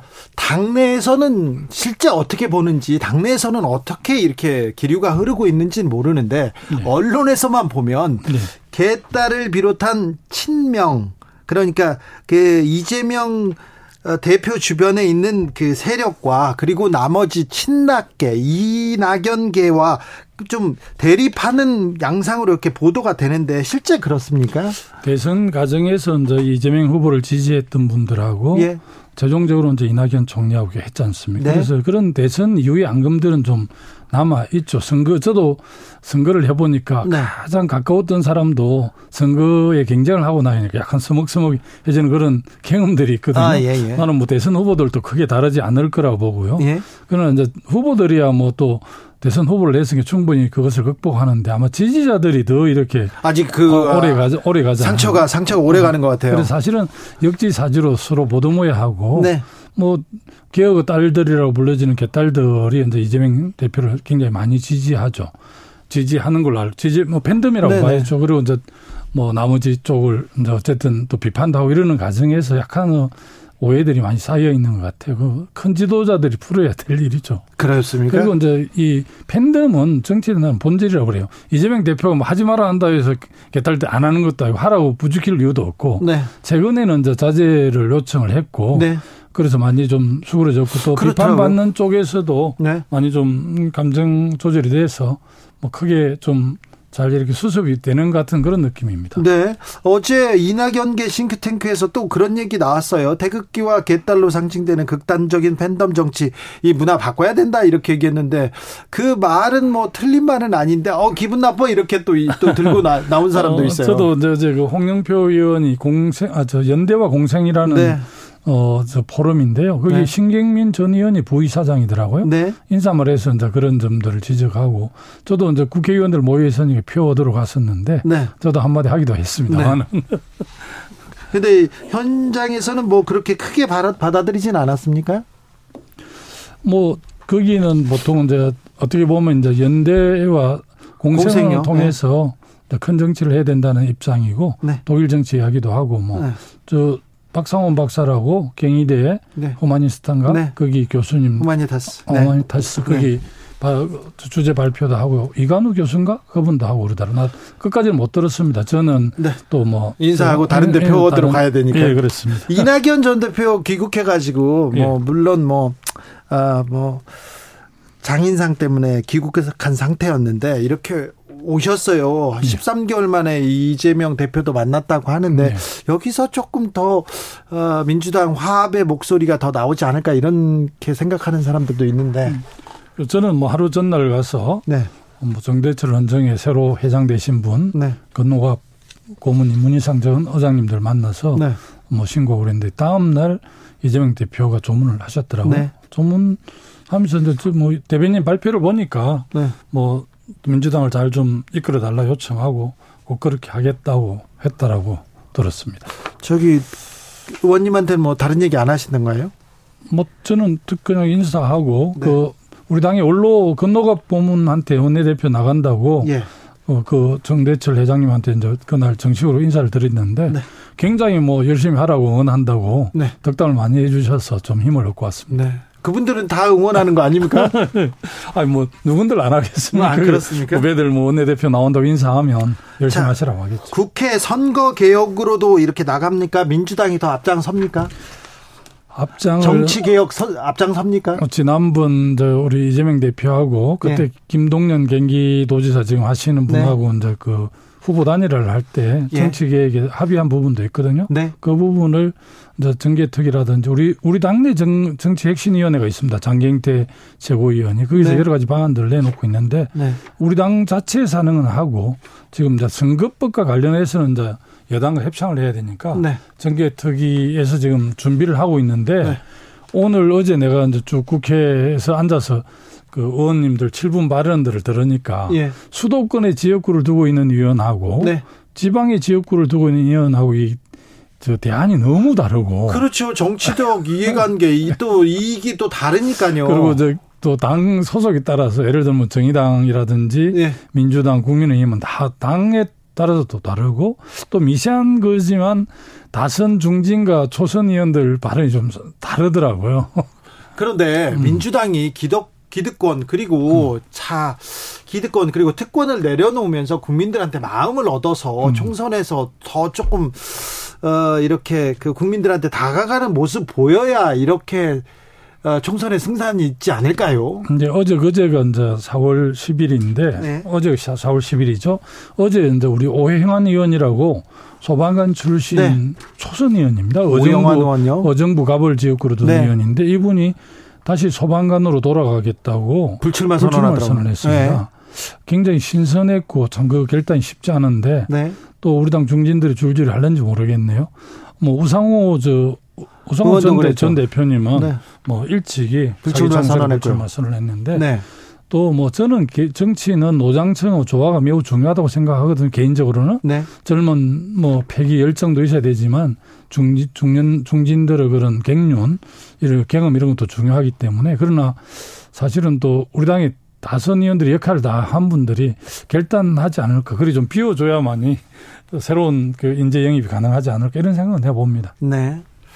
뭐 이것도 언론적인 이야기입니다. 네네네. 쉽지 않고 가장 어려운 문제인데 그렇습니다. 네. 국민의힘 얘기도 좀 물어볼게요. 예. 국민의힘은 왜 정광훈 목사 이, 이 논란에서 빠져나오지 못할까요? 참 그 점이 좀 많이 안타까운데요. 아마 뭐 정광훈 목사가 상당히 많은 신자를 갖고 영향을 미치는 네. 종교이긴 한데 네. 최근에 정광훈 목사의 입장을 보니 그 중세에 소위 그 교황이 네. 왕들을 다 이렇게 네. 굴욕시켰던 간호사의 굴욕이란 그게 생각이 날 정도인데 네. 국민의힘이 공당이고 집권 여당인데 네. 종교계 지도자들의 자문 정도는 받을지 몰라도 네. 아예 뭐 통제를 받아야 된다고 이렇게 가한 걸 하는데 그런 세력하고 좀 전련해야 네. 국민들로부터 신뢰를 받지 않을까 싶어서 네. 뭐 다른 당이긴 하지만 좀 염려되고 걱정됐어요. 걱정됩니까? 예. 그런데 정광훈 목사나 그 어, 일부 극우 세력하고 절연하지 않고 손잡고 음. 가면 민주당한테는 도움 되잖아요. 아유, 그게 뭐 공학적으로는 도움이 되지만 그래도 좀 미래를 생각, 나라를 생각하면 이제 극자나 극우가 예. 존재할 수밖에 없지만 아주 미약해야죠. 그리고 중도자와 중도우가 다수를 차지하면서. 뭐 정권이 오 년마다 바뀐다든지 아니면 잘하면 또 뭐 십 년간 준다든지 이렇게 국정을 일구고 가야지 극우 세력이나 극좌 세력이 정치를 주도하면 그 국정이 제대로 되겠습니까? 네. 그런 점이 염려되더라고요. 미국 정보기관 씨아이에이가 우리 음. 대통령실, 아, 네. 외교안보실을 도청했다고 합니다. 음. 이 문제는 어떻게 보셨어요? 이제 올해가 이제 한미동맹 칠십 주년이잖아요. 네. 우리 윤석열 대통령이 사월 말에 이제 미국을 방문해서 상하원 합동 회의에서 연설을 하거든요. 예.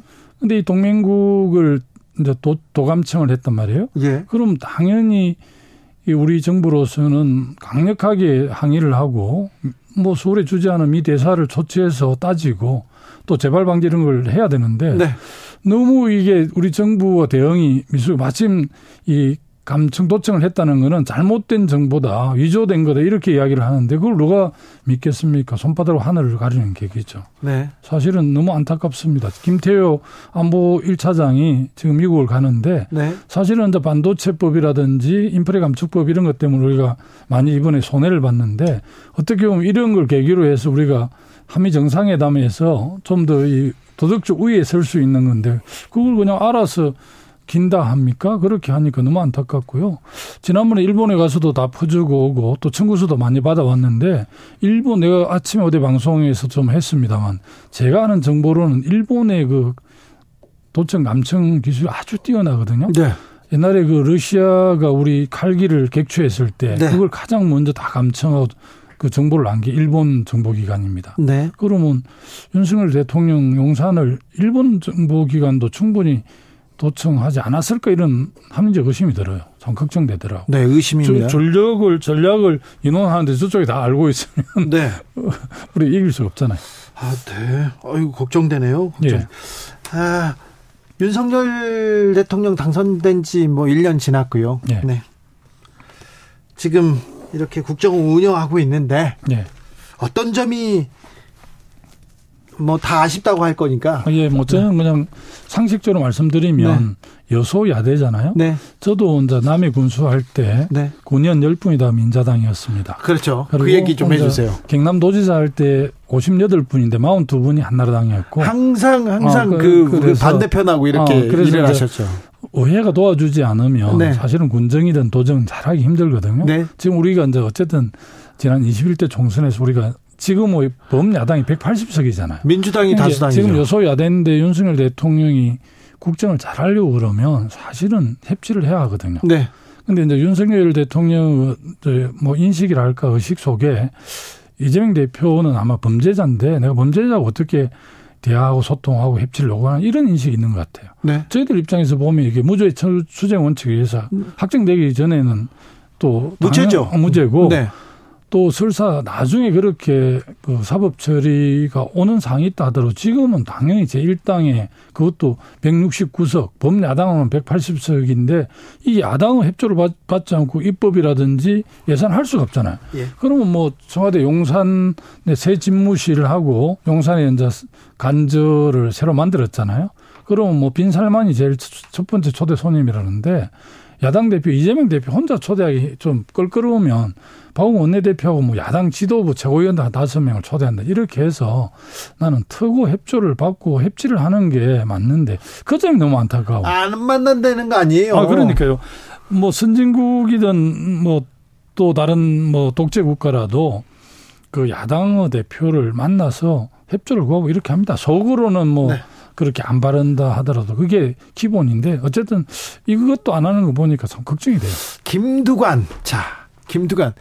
남해 군수가 됐어요. 예. 그때는 뭐 저 보수당의 아성이라는데 그냥 혀, 뭐 혈혈단신으로 그냥 가서 되셨어요. 그랬습니다. 그리고 민주당 간판이었습니까? 간판으로 경... 간, 끝은 무소속이고 소금 민주당이었죠. 네. 무슨 경, 경남지사도 됐죠. 네, 영남 오 개 강력단체장 중에 네, 제가 이천십 년에 제가 처음으로, 처음으로. 뚫었고. 자, 자 그때 네. 당선됐다고 해서 당선됐다고 해서 의회에서 그리고 지역 정치인들이 그래 김두관 잘해봐라 응원하진 않았을 거 아니에요.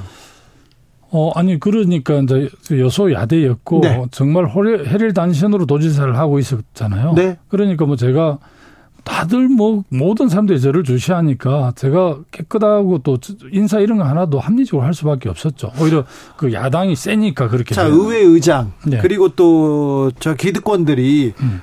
음 하고 등 돌려 앉았을 텐데 그때 음. 그분들 이렇게 설득하려고 얘기하려고 예를, 어떻게 하셨어요? 예를, 예를 들어서 뭐 군의원 군수할 때는 군의원들 수시로 찾아뵙고 소주하고 예. 사실 본질적인 이야기를 하면 잘 진전이 안 되고 예. 그냥 가족 살아가는 이야기라든지 자녀 이야기라든지 뭐 교육 이야기라든지 아주 일반적인 이야기를 하면서 또 친해지니까 네.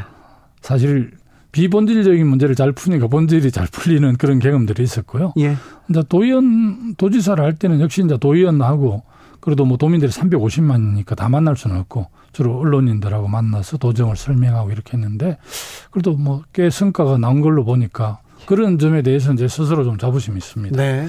여소야대 상황에서도 할 일은 하는데 그 할 일은 의회가 협조 없이는 불가능하거든요. 예. 그래서 협조를 잘 이끌어냈습니다. 이구삼칠 님 김두관 의원님 꼭 원내대표 되세요. 화이팅하세요. 얘기하는데 김두관이 원내대표가 되면요. 예.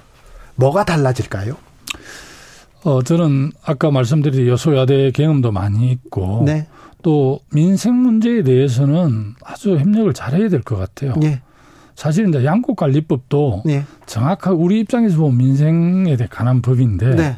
이제 국민의힘이나 그 대통령실에서는 네. 이게 이제 시장 질서를 저 왜곡하는 거고 오히려 농민들의 그런 어려움을 더하게 되는 법이라 하지만 제가 볼 때는 이제 사실은 우리가 자동차나 석유화학이나 이 저 철강을 수출하면서 네.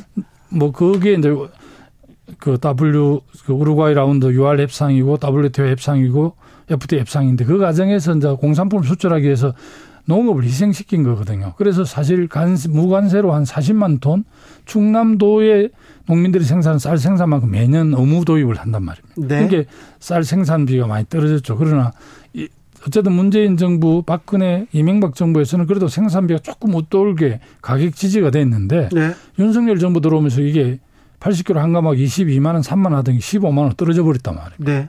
그러니까 이제 농민들 입장이 너무나 충격이고 식량 주권도 관련되니까 우리하고 국민이 뭐 상당히 협의를 합의를 한 겁니다. 그래요. 그래서 이제 양국 갈래법이 됐는데 중간에 또 김진표 의장이 숙려 기간을 두서 협상도 하고 이랬는데 어쨌든 통과된 이후에 그냥 용산에서 거부권을 행사해서 재의결에 와 있는 거고 지금 내일 모레 이제 우리가 다시 재의결을 해야 하는데 삼분의 이 참석에 아, 저 과반수 참석에 삼분의 이 찬성이니까 국민의힘이 백십오 석을 갖고 있으니까 불가능하죠. 네.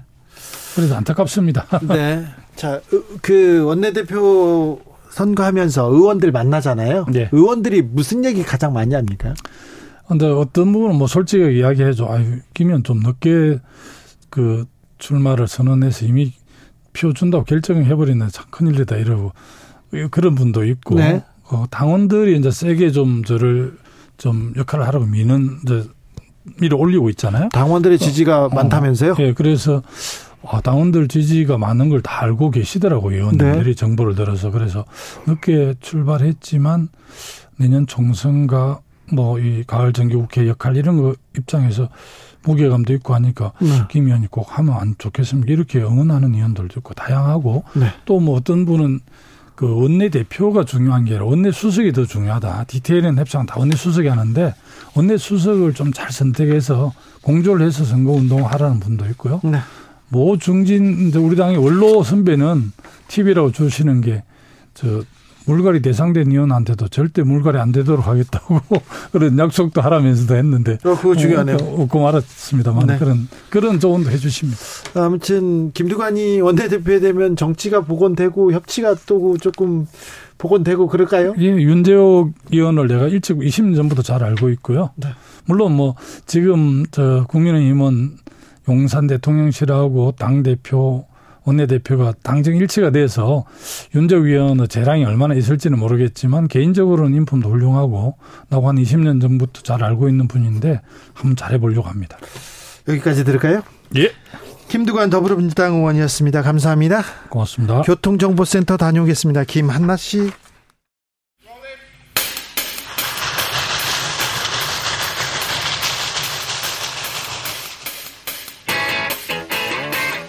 오늘도 열심히 돌아가는 여의도 정치발전소 장현장 정치평론계 최고의 공격수 두 분 모셨습니다. 장성철 공론센터 소장 어서 오세요. 요즘 공격할 게 없어가지고요. 네. 수비 수해야 될 것 같습니다. 알겠어요. 수비 잘해야 될 것 같습니다. 장윤선 정치전문기자 어서 오세요. 네. 안녕하세요. 네. 네. 수비의 난이도가 너무 높아가지고. 노, 네, 이거는 뭐 여야가 아니라 이건 수비하기도 어려워요. 도감청 하는데 어떻게 수비해 이거를. 안 했대잖아요. 안 네. 했다니까. 안, 안 했대요. 아니, 아니 그런데 미국 정보기관이 도감청을 했고 도감청 내용이 음. 어찌 도감청을 했고 어떤 내용이 있었다 뉘앙스까지 보도가 다 되는데 안 했다 이렇게 얘기해도 되는 겁니까? 그러니까요.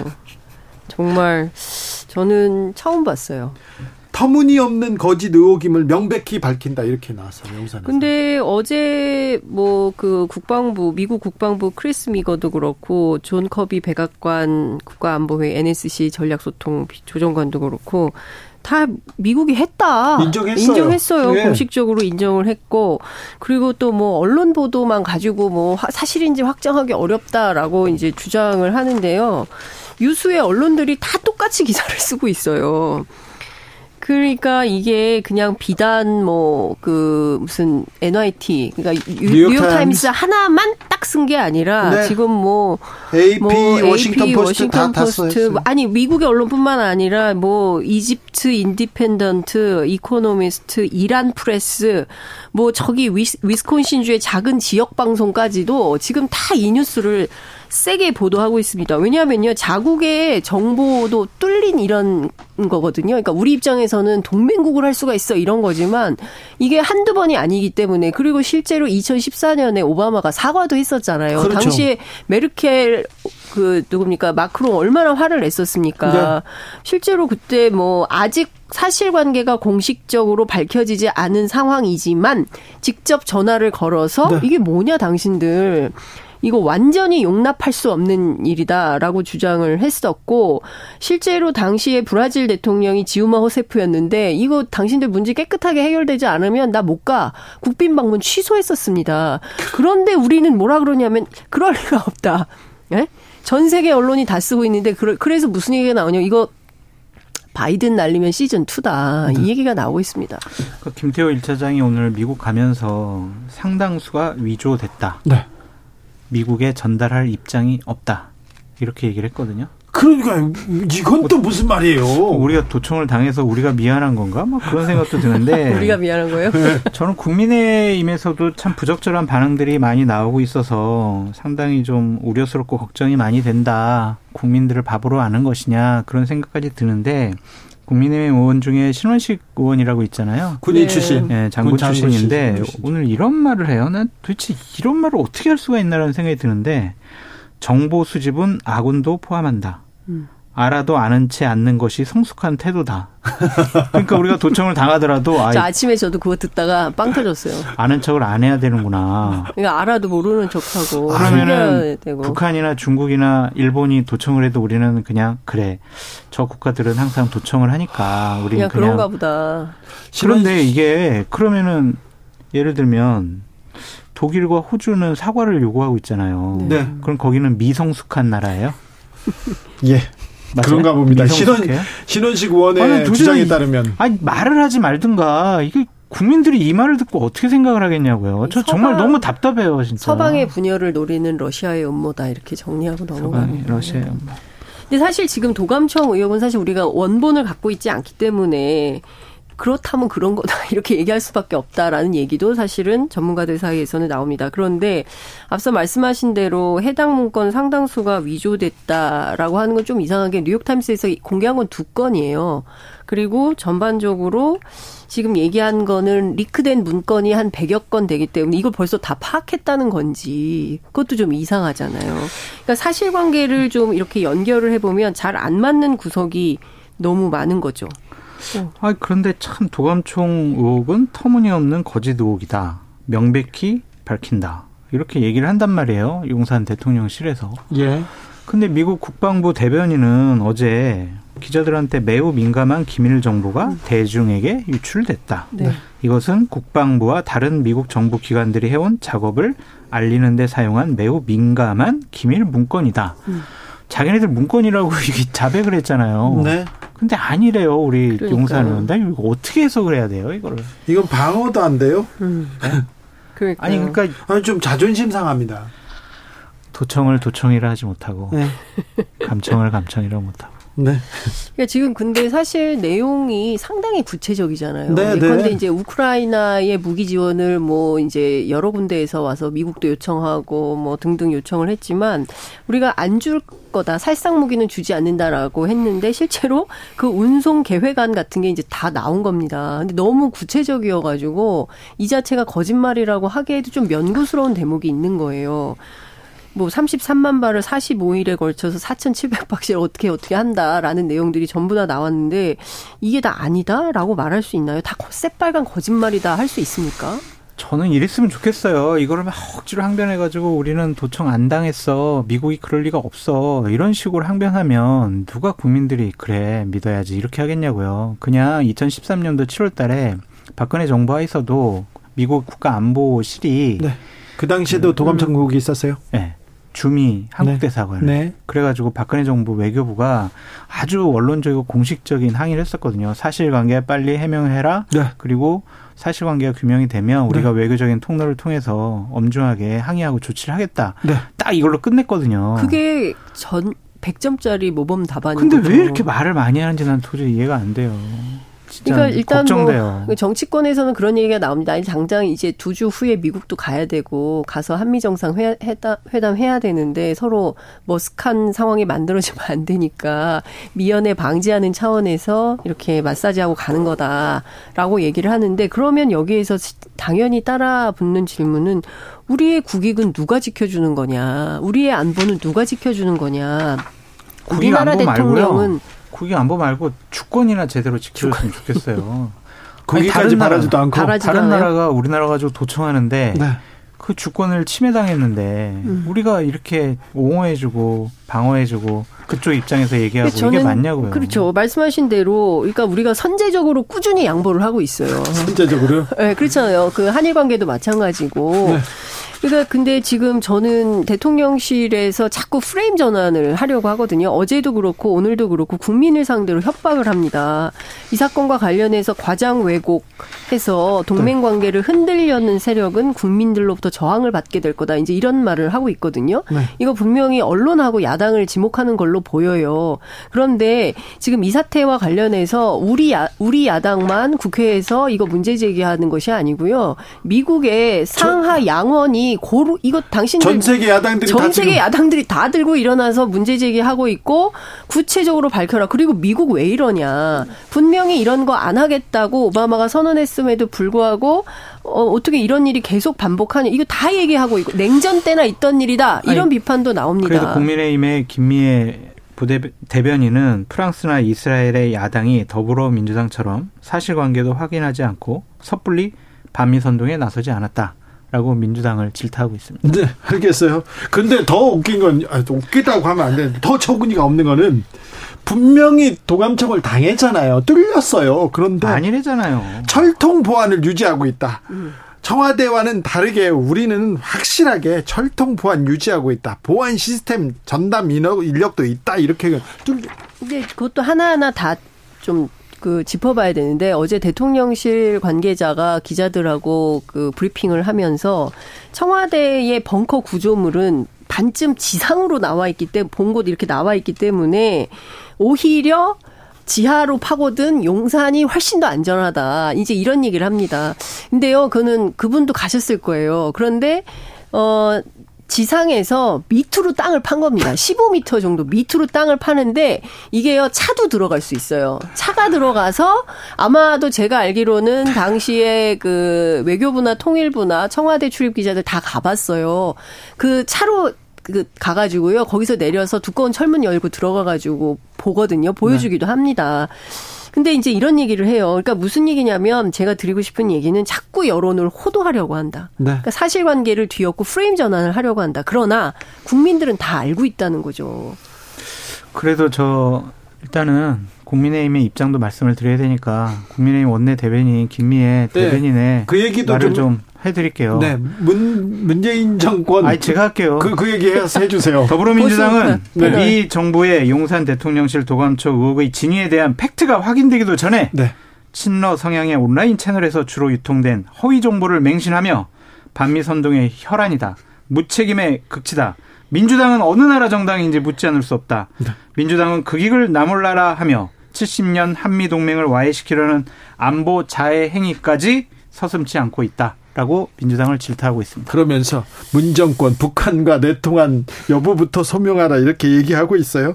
그냥 그렇다고요. 아, 여기까지 네, 할게요. 참, 아, 참 슬프다가 좀 웃기기까지 했어요. 하고. 네. 근데 답답, 답답해요. 네. 음. 근데 이 이 도감청 의혹 때문에 의고 의혹 때문에. 근데 감청은 아니지 않아요? 아니, 그러니까 이거 구분해서 봐야 돼요. 도청과 감청은 다른 다른 네. 거죠. 네. 그러니까 감청 같은 경우는 잘 아시는 것처럼 무작위로 막 떠도는 것들을 어느 신호 체계가 잡아서 그걸 분석해서 하는 거고요. 도청은 장치를 심기도 하고 그래서 건물을 푸시는 게 차라리 좋은 방법이다. 이런 얘기도 네. 막 하고 실제로 이천오 년도에 미국이 러시아에 대사관 지으면서 그런 일도 있었던 아니, 것이고요. 감청은 영장이 있어야 되고 대통령의 허락이 영장이요? 있어야 되잖아요. 국제관계에서 감... 영장이요? 아니 그러니까 감청이라는 미국이 영장 받아서 맞냐, 이거죠. 아... 아니죠. 이거 뭐 주, 주, 그렇죠. 그렇죠. 아니 다양한 정보를 할 수 있고 정보가 옛날에 칠십 년대 그러니까 예컨대 칠십육 년도에 박정희 정권 시절에 이른바 코리아 게이트 있을 때는 뭐 그렇게 창문 흔들리고 떨리고 뭐 이런 걸로 했지만 지금은 굉장히 다양한 방법을 동원해서 도감청을 하고 있기 때문에 어떤 것 하나로 다 했다 이렇게 말하기도 아니, 어려운 그러니까 측면이 있어요. 감청이라는 단어를 여기 쓰는 게 맞냐 이거죠. 그렇죠. 음. 네, 이거는 특정 도청으로. 의도, 의도. 의도를 가지고 어디를 들었으니까 집중적으로 들었으니까 도청으로 음. 보는 게 맞죠. 자, 이 얘기 때문에 그 부산 횟집 사건은 다 사라졌어요. 이걸 부... 덮으려고 그러면 아니요 그런 건 아니겠죠. 어... 러시아가요. 아니요. 아, 그 러시아가 윤석열 대통령 편이에요? 그런 건 아닌가요? 부산의 집을 도열하고 이게 다 러시아의 공작입니다. 아니, 소탈하게 부산에 왜 찍가서 식사하시고 이게 어리리한 호텔이나 음. 관저 가서 안 하시고. 아니 그런데 일본 횟집을 대통령이 찍었다는 거잖아요. 그게 뭐 그런 문제예요. 그런 아니 보도가. 근데 그 집이 정치인들 제가 얘기를 들어보니까 엄청 유명한 집이 있더라고요. 아, 크고 유명한 집이에요. 네, 크고 유명하고 뭐 맛있다면서요. 저는 저녁, 가보지는 않았지만. 저녁 코스가 육만 원. 칠만 원이라는 얘기도 있어요. 올랐나, 올랐나? 봐요. 음. 근데 여하튼 그게 아니라 뭐 배를 가지고 있어서 다 자연산이다 뭐 이런 얘기도 있고. 그런데 유명한 집에 거기까진 갔는데요. 자꾸 아, 그 경호상 문제가 나오고 왜 또 대통령이 회식하는 자리를 보내 이런 얘기도 나오는데요. 이용 국민의힘 의원 이분은 아 윤석열 후보 대통령 후보에 수행을 했던 측근에서 보좌했던 그런 분인데요. 누군가 의도적으로 논란 만들려고 찍은 것 같다. 의도한 샷인 것 같다. 이런 얘기를 했더라고요. 시민이 올린 거예요. 시민들이. 시민들이 와 대통령이다 이러면서 아니 그건 대통령실에서도 얘기했어요. 대통령이 와 대통령이다 하니까 막 손 흔들고 환호하고 그랬다. 그러니까 그런 걸 찍어서 얼마나 신기하겠습니까. 부산 사람들이 어 우리 동네 대통령이 왔는데 막 도열하고 까만 양복 입은 사람들이 막 사진 찍고 해요. 그러면 당연히 사진을 찍어서 에스엔에스나 뭐 커뮤니티 사이트나 이런 데 올리겠죠. 그러면서 이게 확산이 된 겁니다. 특별하게 뭐 어느 특정한 사람이 뭐 특정한 야당이 뭐 이렇게 한 게 아니에요. 만약에 그랬다면 경호상 구멍이 뻥 뚫린 거잖아요. 아, 이미 그렇죠. 그게 사진이 아니라 다른 것이었다면 어떻게 됐겠습니까? 그렇죠. 이게 경호, 의전, 보안 이게 세 가지가 다 뚫렸다 이렇게 볼 수가 있는 거죠. 심각한 겁니다. 이거. 국회의원으로서 수준이 안 되면 좀 입이라도 다물고 있어라 이렇게 좀 만들고 싶어요. 얘기하고 싶은데 의도적으로 논란을 야기하기 위해서 찍었다면 그 전에 먼저 논란이 됐을 것이고 좋아요. 그 논란 만들기 위해서 찍었어요. 그렇더라도 이 경호상의 문제점은 당연히 지적받아야 되는 거 아니에요? 그렇죠. 이해가 안 돼요. 이런 식으로 프레임을 짜는 사람들. 잘못한 거 그냥 잘못했다고 하면 되거든요. 아니 근데 저는 근데 꼭 조국 전 장관 때처럼 조국 전 장관이나 가족이나 아니면 민주당 의원들이 조국 전 장관 옹호했던 것처럼 그러한 나쁜 습성을 닮아가고 있어서 저는 정말 한탄스럽습니다. 꼭 거기서 조국 전 장관은 끌고 와요? 보수 우파 패널이라 그래요. 네. 아니 근데 저는 이런 생각은 좀 듭니다. 어... 여당이 여당을 비판할 때 그 여당이 더 근사해 보여요. 국민들 입장에서 보면. 네. 그렇지 않습니까? 네. 여야 간에 공방하고 정쟁하는 건 너무 익숙한 풍경인데요. 그건 당연한데. 네, 너무 당연하고 지당한 일인데 그런 다음에 뭐 또 짜오하는 거 아니야? 이런 비판도 국민들은 하는 거 아니겠습니까? 그런데 실제로 그런 자성과 성찰이 없어요. 저는 그런 측면에서 굉장히 이렇게 지지율도 낮고 국정운영 과 관련해서 국민들이 비호감 지수가 높아지고 소위 얘기하는 콘크리트 부정평가율이 생겼다라는 얘기까지 나오는 마당에도 아 우리 잘못한 거 없어요. 대통령 잘하고 있어요. 라고 감싸기만 하면 스스로 대통령을 벌거벗은 임금님을 만드는 겁니다. 되게 위험해질 수 있어요. 내부에서 잘못한 건 잘못했다고 얘기를 해야 반성하고 고치죠. 빨리 근데, 고치죠. 네, 근데 그게 아니라 아 괜찮아요. 이렇게 가셔도 됩니다. 지지율 더 떨어집니다. 그러니까 국민의힘도 예전에 야당일 때 조국 전 장관에 대해서 막 문재인 대통령이 마음에 빚이 있다고 그러고 민주당 국회의원들이 옹호하고 정경심 교수 사 년형 받아도 뭐 무죄라고 그러고 조국 전 장관 이 년 구형 받고 이 년, 이 년 선고 받아도 뭔 잘못을 했냐라고 그러고 조민 씨는 자기는 떳떳하다고 그러고 이런 것들에 대해서 국민들의 일반적인 상식에서는 이게 뭐하는 집단이야라고 생각을 해서 정권 교체가 됐는데 지금 국민의힘이 또 똑같이 그렇게 자신들의 진영에서 벌어진 일들에 대해서는 억지로 옹호하고 얘기한단 말이에요. 왜 과거로부터 역사로부터 왜 사람들은 배우지 못할까? 이 정치인들 너무 한심해요. 왜 과거에서 왜 상대 당에서 배우지 못할까? 그런데요. 네. 국민의힘은 왜 전광훈 목사에서 헤어나지 못할까? 이거 참 미스테리입니다. 아니 저는 미스테리하지 않아요. 너무 보여요. 네. 왜냐하면 뭐 나름 혜택을 받았기 때문에 여기는 지분이 있다고 주장을 하는 것이고 이제 아스팔트 보수라고 하는 분들을 취재를 해보면 그런 얘기를 합니다. 야 우리 그 선거 때 뭐 이용하고 이렇게 할 때는 언제고 이제 와서 또 버리냐 뭐 이런 얘기도 나오기도 하고요. 근데 또 그게 무관하지 않은 게 또 김재원 전 최고 제, 죄송합니다. 김재원 현 최고죠. 네. 최고위원 같은 사람 가서 뭐 이렇게 말도 안 되는 소리를 하고 그리고 나서 도장 찍고 인사하고 그리고 김기현 대표 태도도 너무 이상하잖아요. 그러니까 전반적으로 보면 뭔가 커넥션이 있어 보여요. 아니라고 주장은 하지만. 음. 근데 이거 이 고리를 끊어내지 않으면 제가 보기에는 국민의힘은 정말 다음 선거에서 많이 어려울 것 같아요. 이미 뭐 많이 어렵다라는 예측이 많이 나오고 있는 것 같고요. 이제 고리는 끊을 것 같아요. 그럴 것 같아요. 네, 왜냐하면 대통령실에서 나섰잖아요. 지난 주말에 여당에 이딴 실언을 한 김재원 최고에 대해서 징계를 요구했다라는 음. 단독 보도가 나왔습니다. 대통령실에서 요구해야 여기에 더 움직입니까? 그러니까요. 아, 내가 그렇게 얘기하려던 아니었는데 그렇게 돼버렸네요. 그러니까 이것도 부적절하죠. 왜 대통령실에서 네. 이걸 다, 요구를 해요? 당에서 다 그런 기능이 있잖아요. 아니, 그러니까 그런데 어쨌든 김재원 최고가 전광훈 목사와 관련된 일로부터 실언과 망언이 시작이 됐잖아요. 그것과 관련해서 대통령실에서 지지를 하락하고 논란이 되는 것을 되게 상당히 심각하게 받아들이고 있다고 하더라고요. 그렇다면 아니, 그러니까, 음. 징계를 할 것이다. 그래서 끊을 징계. 것이다.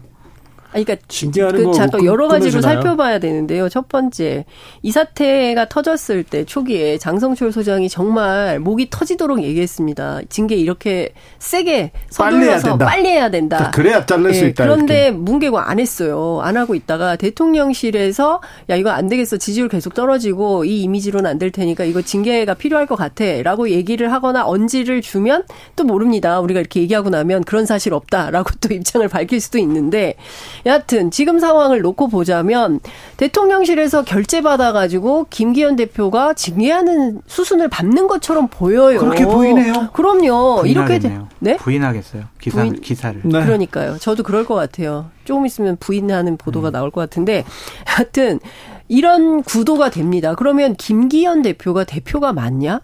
이런 비판도 가능해질 것 같고요. 그러면 김기현 대표를 두 번, 두 번 죽이는 꼴이 되는 겁니다. 그러니까 이런 방식으로 하는 건 진짜 옳지 않은 것 그러니까 같아요. 김기현 대표가 당대표로서 제대로 된 판단을 하고 있는 것인가라는 비판을 여러 여러 지점에서 우리가 지적을 할 수가 있잖아요. 홍준표 대구시장은 어, 이, 이 논란에서 절대 이렇게 목소리를 낮출 생각이 없어요. 특별히 김기현 대표한테 어, 뭘 당신은 뭐가 엮여서 그렇게 음. 어? 소극적인지. 방금 전에도 또 올리셨어요. 또 올리셨어요. 어. 아니 그치? 내가 진작에 하라고 그랬잖아. 왜 안 해? 이제 계속 이렇게 얘기를 하고 있어요. 홍준표 대표 말은 안 듣고 대통령 말을 듣는 거야. 또 이렇게 될 수도 있겠죠. 좀 신나신 것 같아요. 네. 누가 신나요? 홍준표, 홍준표 시장. 시장. 근데 이제 그분은 어쨌든 이제 대선 준비하는 거잖아요. 저는 모든 게 대선 행보라고 생각합니다. 네, 김기현 대표에 대해서도 또 전광훈 목사에 대해서도 세게 발언하는 가장 큰 이유는 본인의 대선 행보와 관련이 있기 때문에 그렇다. 그, 그렇게밖에 해석이 안 되는 그 거죠. 김재원 최고를 싫어해요. 그러니까 그 많이, 얘기도 하더라고요. 아주 많이. 네. 아니 근데 호불호와 관계없이 사실은 진작에 징계하는 게 맞죠. 저는 홍준표 시장 주장이 맞다고 생각합니다. 그게 당을 위해서 맞죠. 건강성을 유지하는 차원에서라도 진작에 그렇게 했어야 옳죠. 그런데 맞아요. 안 하고 있다가 네. 이제 와서 대통령실이 얘기하니까 결재받고 한다. 그 창피한 거 아닙니까? 김재현 최고와 관련돼서 하여튼 정상적이고 상식적인 계속 주장을 하는 분은 홍준표 시장밖에 없다. 그런 네. 말씀드립니다. 박근혜 전 대통령이 대구 동화사 나들이에 나섰습니다. 첫 외출인데요. 이것도 어떻게 보셨어요? 이 외출? 유영아 때문이에요. 유영아. 그런 것 같아요. 유영아 변호사. 네, 출마한 자가. 공천 돌아. 네, 네. 공천 주기 위해서 내가 이렇게 움직인다. 아니 근데 가만히 있다가 유영아 변호사를 위해서는 박근혜 대통령이 전 대통령이 많이 움직였어요. 정말 많이. 많이 움직였는데. 아, 이천십육 년 고, 공천 파동의 시작이 유영아 변호사 때문이에요. 그랬잖아요. 그리고 그 다음번에도 그렇고요. 네. 그게 잘 안 돼요. 근데 네. 그걸 그 아니 작년에 다, 또 대구시장. 대구시장에도 음. 직접 움직였고 음. 메시지도 직접 내고. 그런데 근데 안, 안 돼요. 왜 안 될까요? 어, 제가 보기에 국민들이 아는 거죠. 네, 국민들이 다 보지 않겠습니까? 저, 이게 보이지 않아요. 보여요. 네, 왜 갑자기 느닷없이 막 잘 안 보면 잘 넘어지시는 분을 나오라고 해가지고 계속 붙잡고 다니고 오늘 뭐 박근혜 대통령 그런 얘기를 했거든요. 자꾸 네, 네. 계단 넘어지시고 네. 해가지고 어, 괜찮냐고 그러니까 잘 안 보면 잘 넘어진다 이런 얘기를 했어요. 그러니까 저는 이제 큰 틀에서 보면 유영하 변호사 나빠요. 정치 목적 때문에 그런 것이죠. 유영하 변호사에. 네, 그렇게밖에 해석이 안 되는 것 같은데요. 정말 유영하 변호사 나빠요. 아, 왜 그 박근혜 전 대통령은 다른 메시지, 다른 사람, 다른 뭐 세력, 그리고 다른 뭐 그 정치적 메시지를 던질 수도 있잖아요. 그런 건 말고 왜 유영하 변호사 메시지만. 고맙고 아끼는 것 같아요. 근데 그건 네. 왜 뭔지 모르겠어요. 많이 아끼시네요. 근데 국민의힘 네. 내부 취재를 해보면 뭐 하나 뭐 선물을 하나 보내려고 하더라도 유영하 변호사를 통하지 않으면은 전달이 안 된다는 거예요. 그래서 뭐 일, 일각에서는 한 세 개 사가지고 꼭 하나는 유영하 변호사를 줘야 되겠다 막 이런 얘기도 사람들이 합니다. 그런데 국민의힘에서는 박근혜 전 대통령의 그냥 큰 바람이니까 하나 들어줄 수도 있잖아요. 근데 안 들어주더라고. 하, 근데 박근혜 전 대통령이 아껴서 공천주라고 한 사람을 공천을 주면 네. 그게 총선 구대에 그렇게 유리할까요? 긍정적인 효과가 있을까요? 어, 뭐 전광훈 목사한테는 십여 명 이런 얘기도 듣고. 아니, 전광훈 목사 이제 손절한대잖아요. 손절한다고요? 네. 할 수 있을까요? 전광훈 합니다. 전광훈 목사 그러지 않을 장해찬 거라고. 장해찬 청년 최고위원이 절대로 전광훈 목사 용서하지 않겠다라고 얘기를 했으니.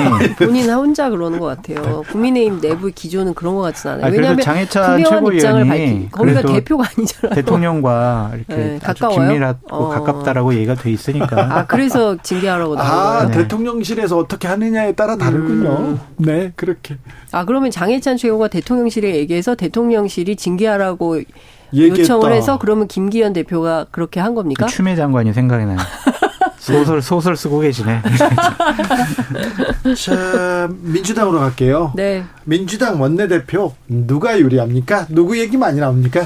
아니, 지금 뭐 방금 뭐 김두관 의원 인터뷰하고 가셨는데요. 김두관 의원은 당원, 특별히 네. 그 이재명 대표 주변 사람들 지지자한테 네, 맞아요. 지지자들, 당원들, 개혁의 딸들, 따님들 뭐 이런 음. 분들이 주로 응원을 하고 그렇다면서요. 그다음에 그 국회 안에서는 그 철험회 네. 이렇게 이제 당 내부에 좀 적극적으로 열심히 활동하시는 분들이 응원 지지하고 있습니다. 근데 작가님 너무하세요. 작가님. 아니 그래서 아니 작가님 너무하다는 것부터 왜요? 지적을 해야 돼요. 왜요? 어느 작가님? 우리 여기 주진우 라이브 작가님. 어, 왜요? 아니 지금 김두관 의원 실컷 지금 인터뷰하고 갔는데 뒤에다 이렇게 얘기하는 우리 지금 원고에 박광원, 아, 홍익표, 이원욱 의원 삼파전이 유력한데요. 에이. 이렇게 하시면 어떻게 하냐고요. 아니 이 얘기하고 그 얘기하고요. 네. 그 얘기 원고대로 잘 안 하면서 작가님을 또, 또 지적을 하세요. 아, 우리 아니, 작가, 그렇게 하면 안 되고 우리 작가님한테 그러면 안 돼요. 네. 네. 네. 그리고 지금 이게 좀 되는 게 그 네. 박광원 의원은 잘 아시는 것처럼 엔와이예요. 네. 엠비씨 기자 출신이고 네. 박영선 전 장관을 통해 에서 정치를 시작하게 된 분입니다. 그렇죠. 기자 네, 출신입니다. 기자 출신으로 이제 들어온 거고. 그리고 이낙연 선거 운동을 했었죠. 네네. 캠프에서. 그 낙연계라고 예, 하셨죠. 예, 예. 그리고 이제 이원욱 의원은 잘 아시는 것처럼 정세균계로 네. 분류가 돼요. 반명이라고 또. 뭐 그렇게 분류가 되죠. 네. 그러니까 박광원, 이원욱 둘이 저 연대 가능성도 있다고 저는 들었어요. 그런데 예? 실질적으로 선거를 뛰면서 그 가능성이 얼마나 높아질지 모르겠는데 제가 이원욱 의원하고 통화할 때는 좀 비슷비슷하니까 얘기를 좀 해봐야 되지 않을까요? 라는 말씀은 하셨어요. 그래서 어떻게 될지는 모른다. 그리고 이제 김두관 의원 앞, 앞서 말씀드렸고 홍익표 의원이 이분이 처음에 정치를 삼팔육 출신이고 그렇죠. 근데 뭐 학생운동을 했던 분은 아니에요. 그런데 이분은 주로 당내에서 어, 더 미래. 그러니까, 그, 저, 과거에, 누굽니까? 저, 김, 갑자기 이름이 생각이 안 나네. 김근태, 김근태 의장 중심으로 운동을 했던 민청년, 뭐 그쪽 라인이에요. 뭐 근데 이... 너무, 너무 옛날 얘기를 해서 그렇긴 한데, 하여튼 범명으로 분류가 됩니다. 범명. 그러니까, 친명 플러스 알파 정도로 생각을 하면 돼요. 그래서 큰 틀에서 보면, 어, 사파전. 여기에 이제 그 밖에 두 명 더 있어요. 그런데 그분들은 출마할지 안 할지 아직 결정을 안 했다고 하니까 논외로 치면 사파전이다 이렇게 볼 수 있죠. 그래도 홍익표 의원이 될 가능성이 높은 거 아니에요? 어때요? 라고들 얘기를 하는데 모르죠. 원내대표 선거는요. 당일 돼봐야 알아요. 몰라요. 네. 네. 왜냐하면 그 다 헌법기관들이시기 때문에 당일 보고 본인의 또 유불리에 따라서 누가 무슨 얘기를 하느냐 본인의 공천권 이런 것들도 관련되기 거기다, 때문에. 거기다가. 윤재혁 의원이 티케이 윤재혁 의원이 원내대표 국민의힘 원내대표에 당선된 이유가 결정적인 이유가 티케이 지지 기반이 윤석열 대통령이나 국민의힘의 지지 기반이 흔들린다. 그래서 여기에 표를 줬다 이런 얘기도 하던데요. 그 얘기는 사실과는 다른 사실이 아닙니까? 네. 그쪽 지지 기반이 흔들린다는 건 맞잖아요. 그 윤재욱 의원 뭐 당선시키 원내대표 당선시키면은 그쪽 지지 기반이 뭐 회복될까요? 그거는 않겠죠. 너무 억지인 것 같고요. 네. 윤재욱 의원 잘 모르는 것 같아요, 사람들이. 아, 그럼요. 네. 윤재욱 의원은 대통령의 정말 핵심 측근 중에 측근이다. 그래서 많은 의원들이 윤재욱 의원을 이번을 윤재욱 의원을 내가 이번에 세게 도와주면 내 공천과 관련해서 한마디라도 더 해주지 않을까, 내 입장 대변해주지 않을까, 그것이 내 공천에 더 유리하겠다라 생각이 드는 거고, 기자들의 얘기를 들어보면 김학용 의원은 장제원 의원이 밀었고 윤재욱 의원 같은 경우에는 박성민 의원이 좀 밀었다고 하더라고요. 그러니까 이것도 친윤에서도 좀 갈라진 것 같아요. 그래요? 네. 제가 듣기로는 또 저기 뭐야 김기현 대표가 뭐 밥 먹으면서 밀었다는 얘기도 있고, 그러니까 굉장히 다종다기한 설들이 정치권 안에 많아요. 돌아다니는데 확인할 수는 없어요. 뭐 네. 그래서 뭐 때문에 그랬다라고 확인할 수는 없는데 공천 얘기죠. 때문인 것은 맞는 것 같아요. 예, 맞는 아유 것 같아요. 지금 의원들 다 공천이 자, 가장 그러니까요. 중요하죠. 자기 밥그릇이 없어요. 가장 중요합니다. 다른 거 별로 신경 안 쓰죠, 확실히. 그러니까 저는 참. 그런 게 정치한다고 국민을 위해서 일한다고 해놓고 결국에는 직업으로서의 윤리도 없어요. 네. 네. 민주당 반민운동 하지 마시고 국익을 위해서. 장윤선 두 분 감사합니다. 네, 고맙습니다. 감사합니다. 저는 내일 오후 다섯 시 오 분에 돌아오겠습니다.